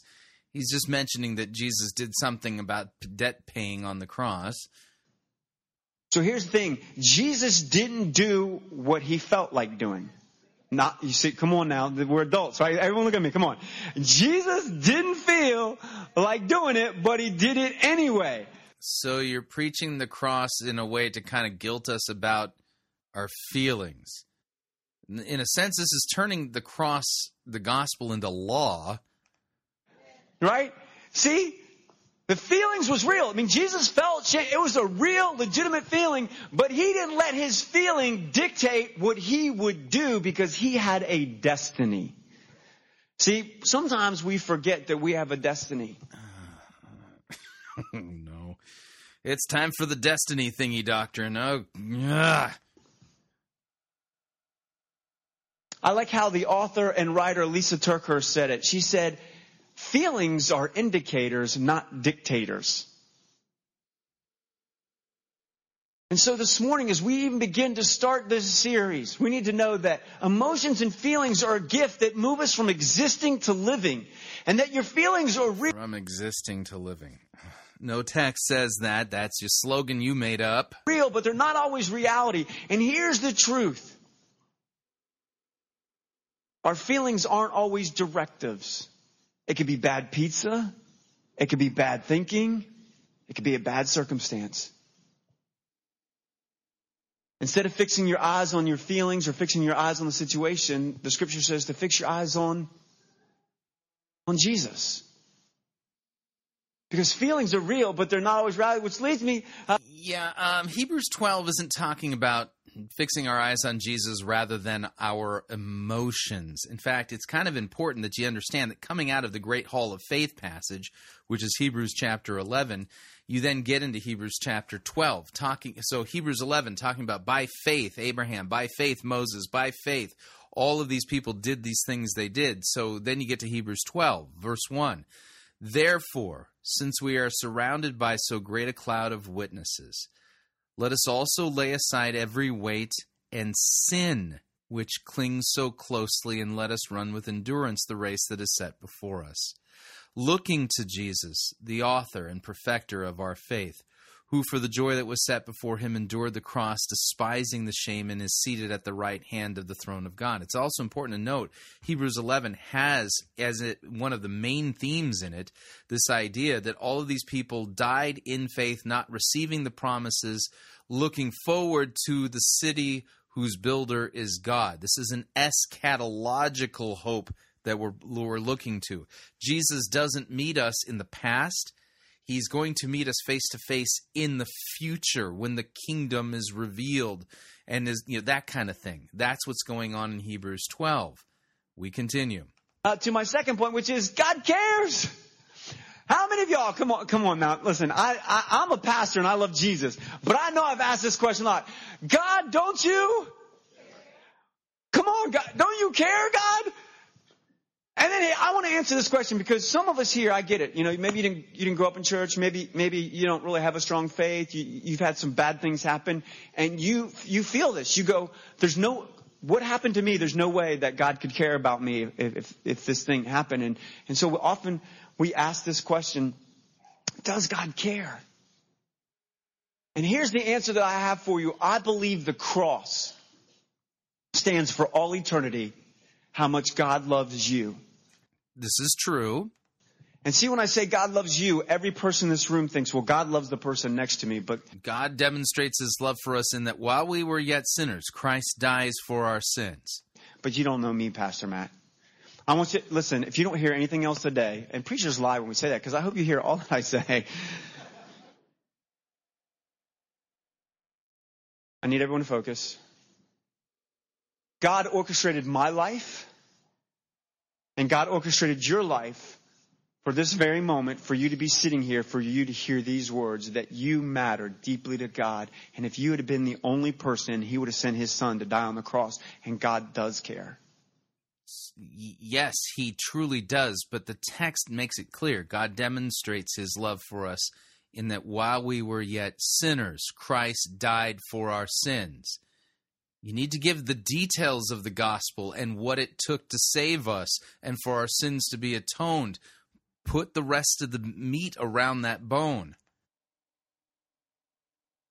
Now, I don't have time in this message to talk about why we experience pain, why we experience suffering. All I know is the truth of this, that love requires choice. You have to be able to choose. For real love to be real love, it can't be forced. You have to choose. Here we go with the Pelagian or semi-Pelagian heresy. So somehow God is sovereign, and somehow God allows humans uh, free choice, and somehow that all works together so that we can choose to love God. And then when God gives us the ability to make choices, we hurt each other and we hurt ourselves. And we experience pain. But the cross doesn't answer why you experience pain. It shows how much you matter to God, that he would give his one and only son for you. Yeah, he died for your sins. Uh, so close. Matter of fact, this scripture, um, I believe, is in, um, is it Proverbs thirty-eight or Psalm thirty-eight? We're going to put it up there. It's coming up there. The Lord is close to the... The Lord is close to the... Y'all didn't hear me, church. The, the Lord is close to the... If you're here and you got a broken heart, great news. God is close to you. He... Yeah, that psalm, again, uh, he's quoting Psalm thirty-four, verse eighteen. The Lord is close to the brokenhearted. He rescues those whose spirits are crushed. This is describing the crushing and the brokenheartedness that one experiences when they look at their lives in light of God's law and realize that they have sinned against God. This is the kind of repentance that is sorry specifically for sinning against the Lord. Psalm fifty-one, against you and you only have I sinned. This is that's the kind of crushing that's being described here. Yeah. He rescues those whose spirits are crushed. God deeply cares, but God will never force himself into your life or into your situation. Matter of fact, Jesus, we're going to put it up on the screen, says when he saw the crowds, he had, had compassion because they were harassed and helpless like sheep without a shepherd. He saw this mass of people. But between other people, the pace of life and the pictures of life had gotten it all wrong. Life was all messed up, and there was no one in their life to point them in the right direction. And so they would wreck their moments, creating messes that they didn't want. And Jesus looked at him, and he didn't go... Oh. This is because they were sinful by nature, born dead in trespasses and sins. Read Ephesians two, one through three. Oh, bad, silly people. He looked at him and said, I have compassion. God deeply, deeply cares. Yes, he does. For you.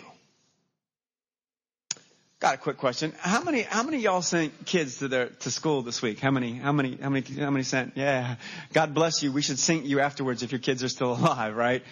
I don't know about you, but like I try not to look at Facebook the day after school starts because everyone posts their pictures. Have you ever seen that?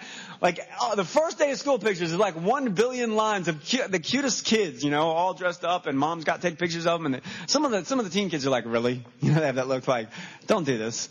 As a matter of fact, one of my daughters says, it's my image and I will sue you. And so anyway. I love it there. I don't know where they would have gotten that saltiness or spiciness from. God pays you back. Anyway, here's the thing. How many of y'all's kids have ever said, I feel so good about going to school? Okay, if you raise your hand, please don't do that. You're just, you're setting your kid up. Like, don't do that. We don't want to get beat up enough. No, seriously. Like, when you send your kids to school, kids don't go, I feel like going to school, right? Why do you send your kid to school? It's good for them.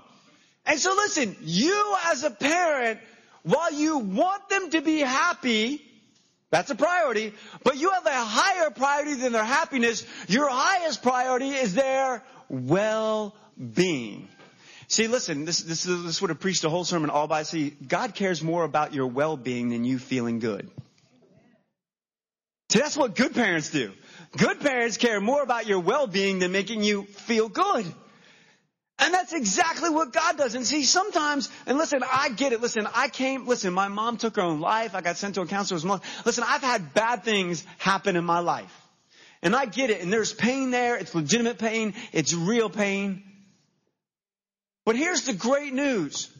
God cares more about preparing you for eternity than he does perpetually making you happy. Let me ask you a question. What do we call parents who perpetually make their kids happy by giving them everything that they want? What's the word we use? Enablers, or what? It starts with an S. What do we call those kids? Okay, so let me ask you a question. If we would call human parents spoiling their kids for giving them everything they want to make them happy, why do we expect God to do that for us? I mean, isn't that, true? Isn't that what we do? We expect, I want that closed parking spot. I want to have my ice cream flavor. I want my bank account to magically have more money. That doesn't happen. I don't care what preacher on T V says. I'm glad that he recognizes that there are those who are teaching false doctrine. That's a good thing. He doesn't consider all, all preachers to be Christians or all preachers to be Christian, uh, preaching Christian doctrine. The issue here is he's not exegeting a biblical text. Instead, this is kind of like moralistic therapeutic deism. You know, yes, Jesus feels for you. He has strong feelings, and that's good to know. But when he gets to the gospel, he doesn't drill down into the specifics at all. And we've got blended into this sermon pretty much his reasons, his rationale, his uh, syllogisms, and, you know, and... Again, this is more like group therapy than it is, well, Christian uh, sermonizing. I need you to know God does care about how you feel. He's orchestrated all of history for you to be here and hear this. But I want you to know that God cares more about your well-being than you feeling good in the moment. Because someday God will fix all of history and he'll make every wrong right. True. So I'm glad we got an eschatological hope at least mentioned here. The word is yet. So God wants to prepare you for eternity to be able to enjoy that. Which leads me to observation number three. The number one reason for the roller coaster is our unfair expectation. Now listen, this is worth the price of admission. You can put something extra. Unfair expectations. Wouldn't that be also as a result of our sin? An offering if you want. You don't have to if you don't want to. The number one reason for a roller coaster is our unfair expectations. This is a principle that you can apply to marriage, parenting, your job, your career, and your finances. Okay, you ready? I'm going to break down. This is... Let me tell the story. I'll be able to explain it a little bit better with the story. Um, my wife and I went on vacation with our family.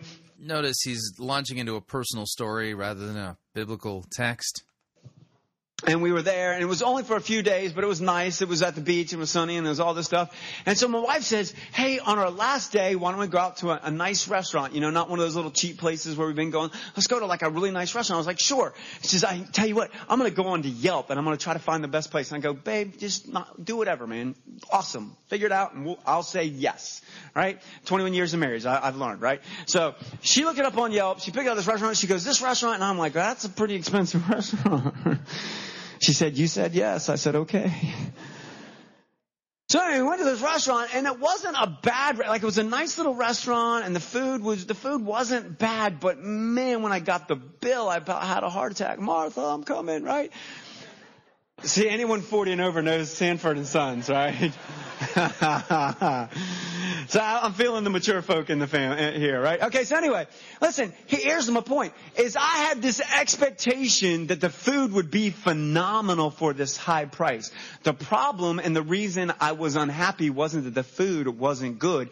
The reason I was unhappy is the food wasn't as good as I was expecting. See, this is where our unfair thing is. Come on now. See, here's what we think. I'm American.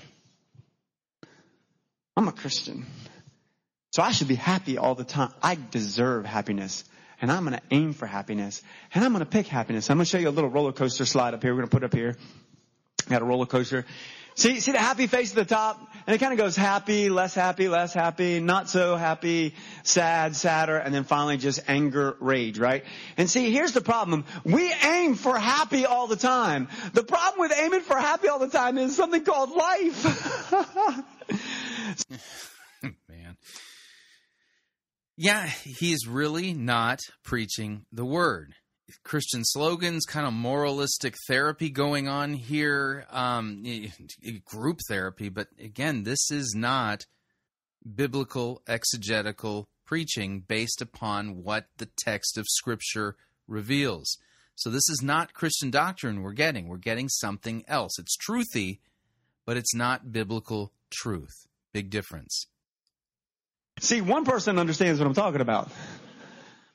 See, life is specifically designed to not make you happy. Okay, can, whoa, whoa, whoa. Y'all look confused. Maybe no one's told you the truth. So today, I'm going to tell you the truth, but this isn't my truth. This is the truth of Jesus. Matter of fact, here's the words of Jesus in John sixteen thirty-three. He said, I've told you all of this. John sixteen thirty-three, I have told you all of this so that you may have peace in me. Here on earth, you will have a nice house. You'll get everything that you want. You'll get to eat chocolate and go to Hawaii and have two and a half kids. Is that what it says? It says, here on earth, you will have many what? And so let me just get this right. I just want to make this crystal clear. Nowhere does Jesus promise you a Cadillac, you know, two and a half kids and a nice house and all things you want. Matter of fact, Jesus, the reason I follow Jesus, I don't follow religion. I don't follow a church. I don't follow a pastor. I follow a person named Jesus. Jesus is the truth teller. He says, by the way, here on the earth, because the earth is busted and people are busted and the systems are busted, you're going to experience some bustedness. Nod your head. If you're an adult, you understand what I'm talking about. So here, let's go back to our little roller coaster slide. Thank media people. You guys are rocking it today. Thank you. So here's what happened. We aim for happy. So happy we're going to cry. But life is designed to make us feel bad. And so we aim for something that we want way up here. But life does this. And there's this big gap between what we expected and what happens. So here's what happens.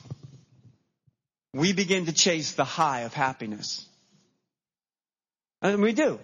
Some of us chase it through ice cream and food. Some of us chase it through porn and illicit relationships. Others of us chase it through workaholism. Some of us chase it through money. Some of us will chase it through religion. If I do A, B, and C, then God must do this. We may chase accomplishments or winning. We'll chase all kinds of things, but here's the thing about happiness. It's always temporary. It's always in the moment. You eat an Oreo cookie, you're like, oh, it's so good. And then when they're all gone, you're sad. See, happiness is just a momentary pleasure. Your team wins. You're like, woo! And then, but you lose the fantasy football league and you're sad. See, life is designed to go like this, and yet our expectations. So, Matt, are you telling us that we can never be happy? No. I'm saying there's something different than chasing happiness. Not that God doesn't want you to be happy, but there is an alternative. Matter of fact, we're going to put it up on the screen, Ecclesiastes six three. It says, a man might have a hundred children and live to be very old. Listen, back in those days, for a husband and wife to have lots of kids, not only did you have to be viral, you also had to have the economic means to support that. So this means, listen, if you had one hundred children, that means you had more than one bride, so you, you were awesome, and you had the economic means. It basically meant you had it going on like Donkey Kong. You had all that and lived to be very old. So not only did you live like, you know, just had it going on and you lived to be old, but if you found no in life and doesn't get a decent burial, it would have been better for him not to be born. Later, the wisest man, King Solomon, writes a little bit later or earlier in Ecclesiastes three thirteen. He says that each of them may eat and drink and find. What if instead of chasing the high of happiness, we pursued a satisfying life? Yeah, you're kind of missing the whole point of Ecclesiastes. And let me put a plug in here. If you have not heard Jeremy Rohde's lecture on the book of Ecclesiastes from the twenty fifteen Pirate Christian Radio Conference, yeah, you you need to listen to it and compare what Rohde does in exegeting uh, uh, um, Ecclesiastes to what you're hearing here. Well, we continue. See, one is momentary. And see, the other can have uncomfortable moments, but has lasting joy in doing something satisfying. See, when you chase the high of happiness, it's all about your circumstances. It's all about you controlling the circumstances around you. If you chase a satisfying life, here's what you believe. You have conviction.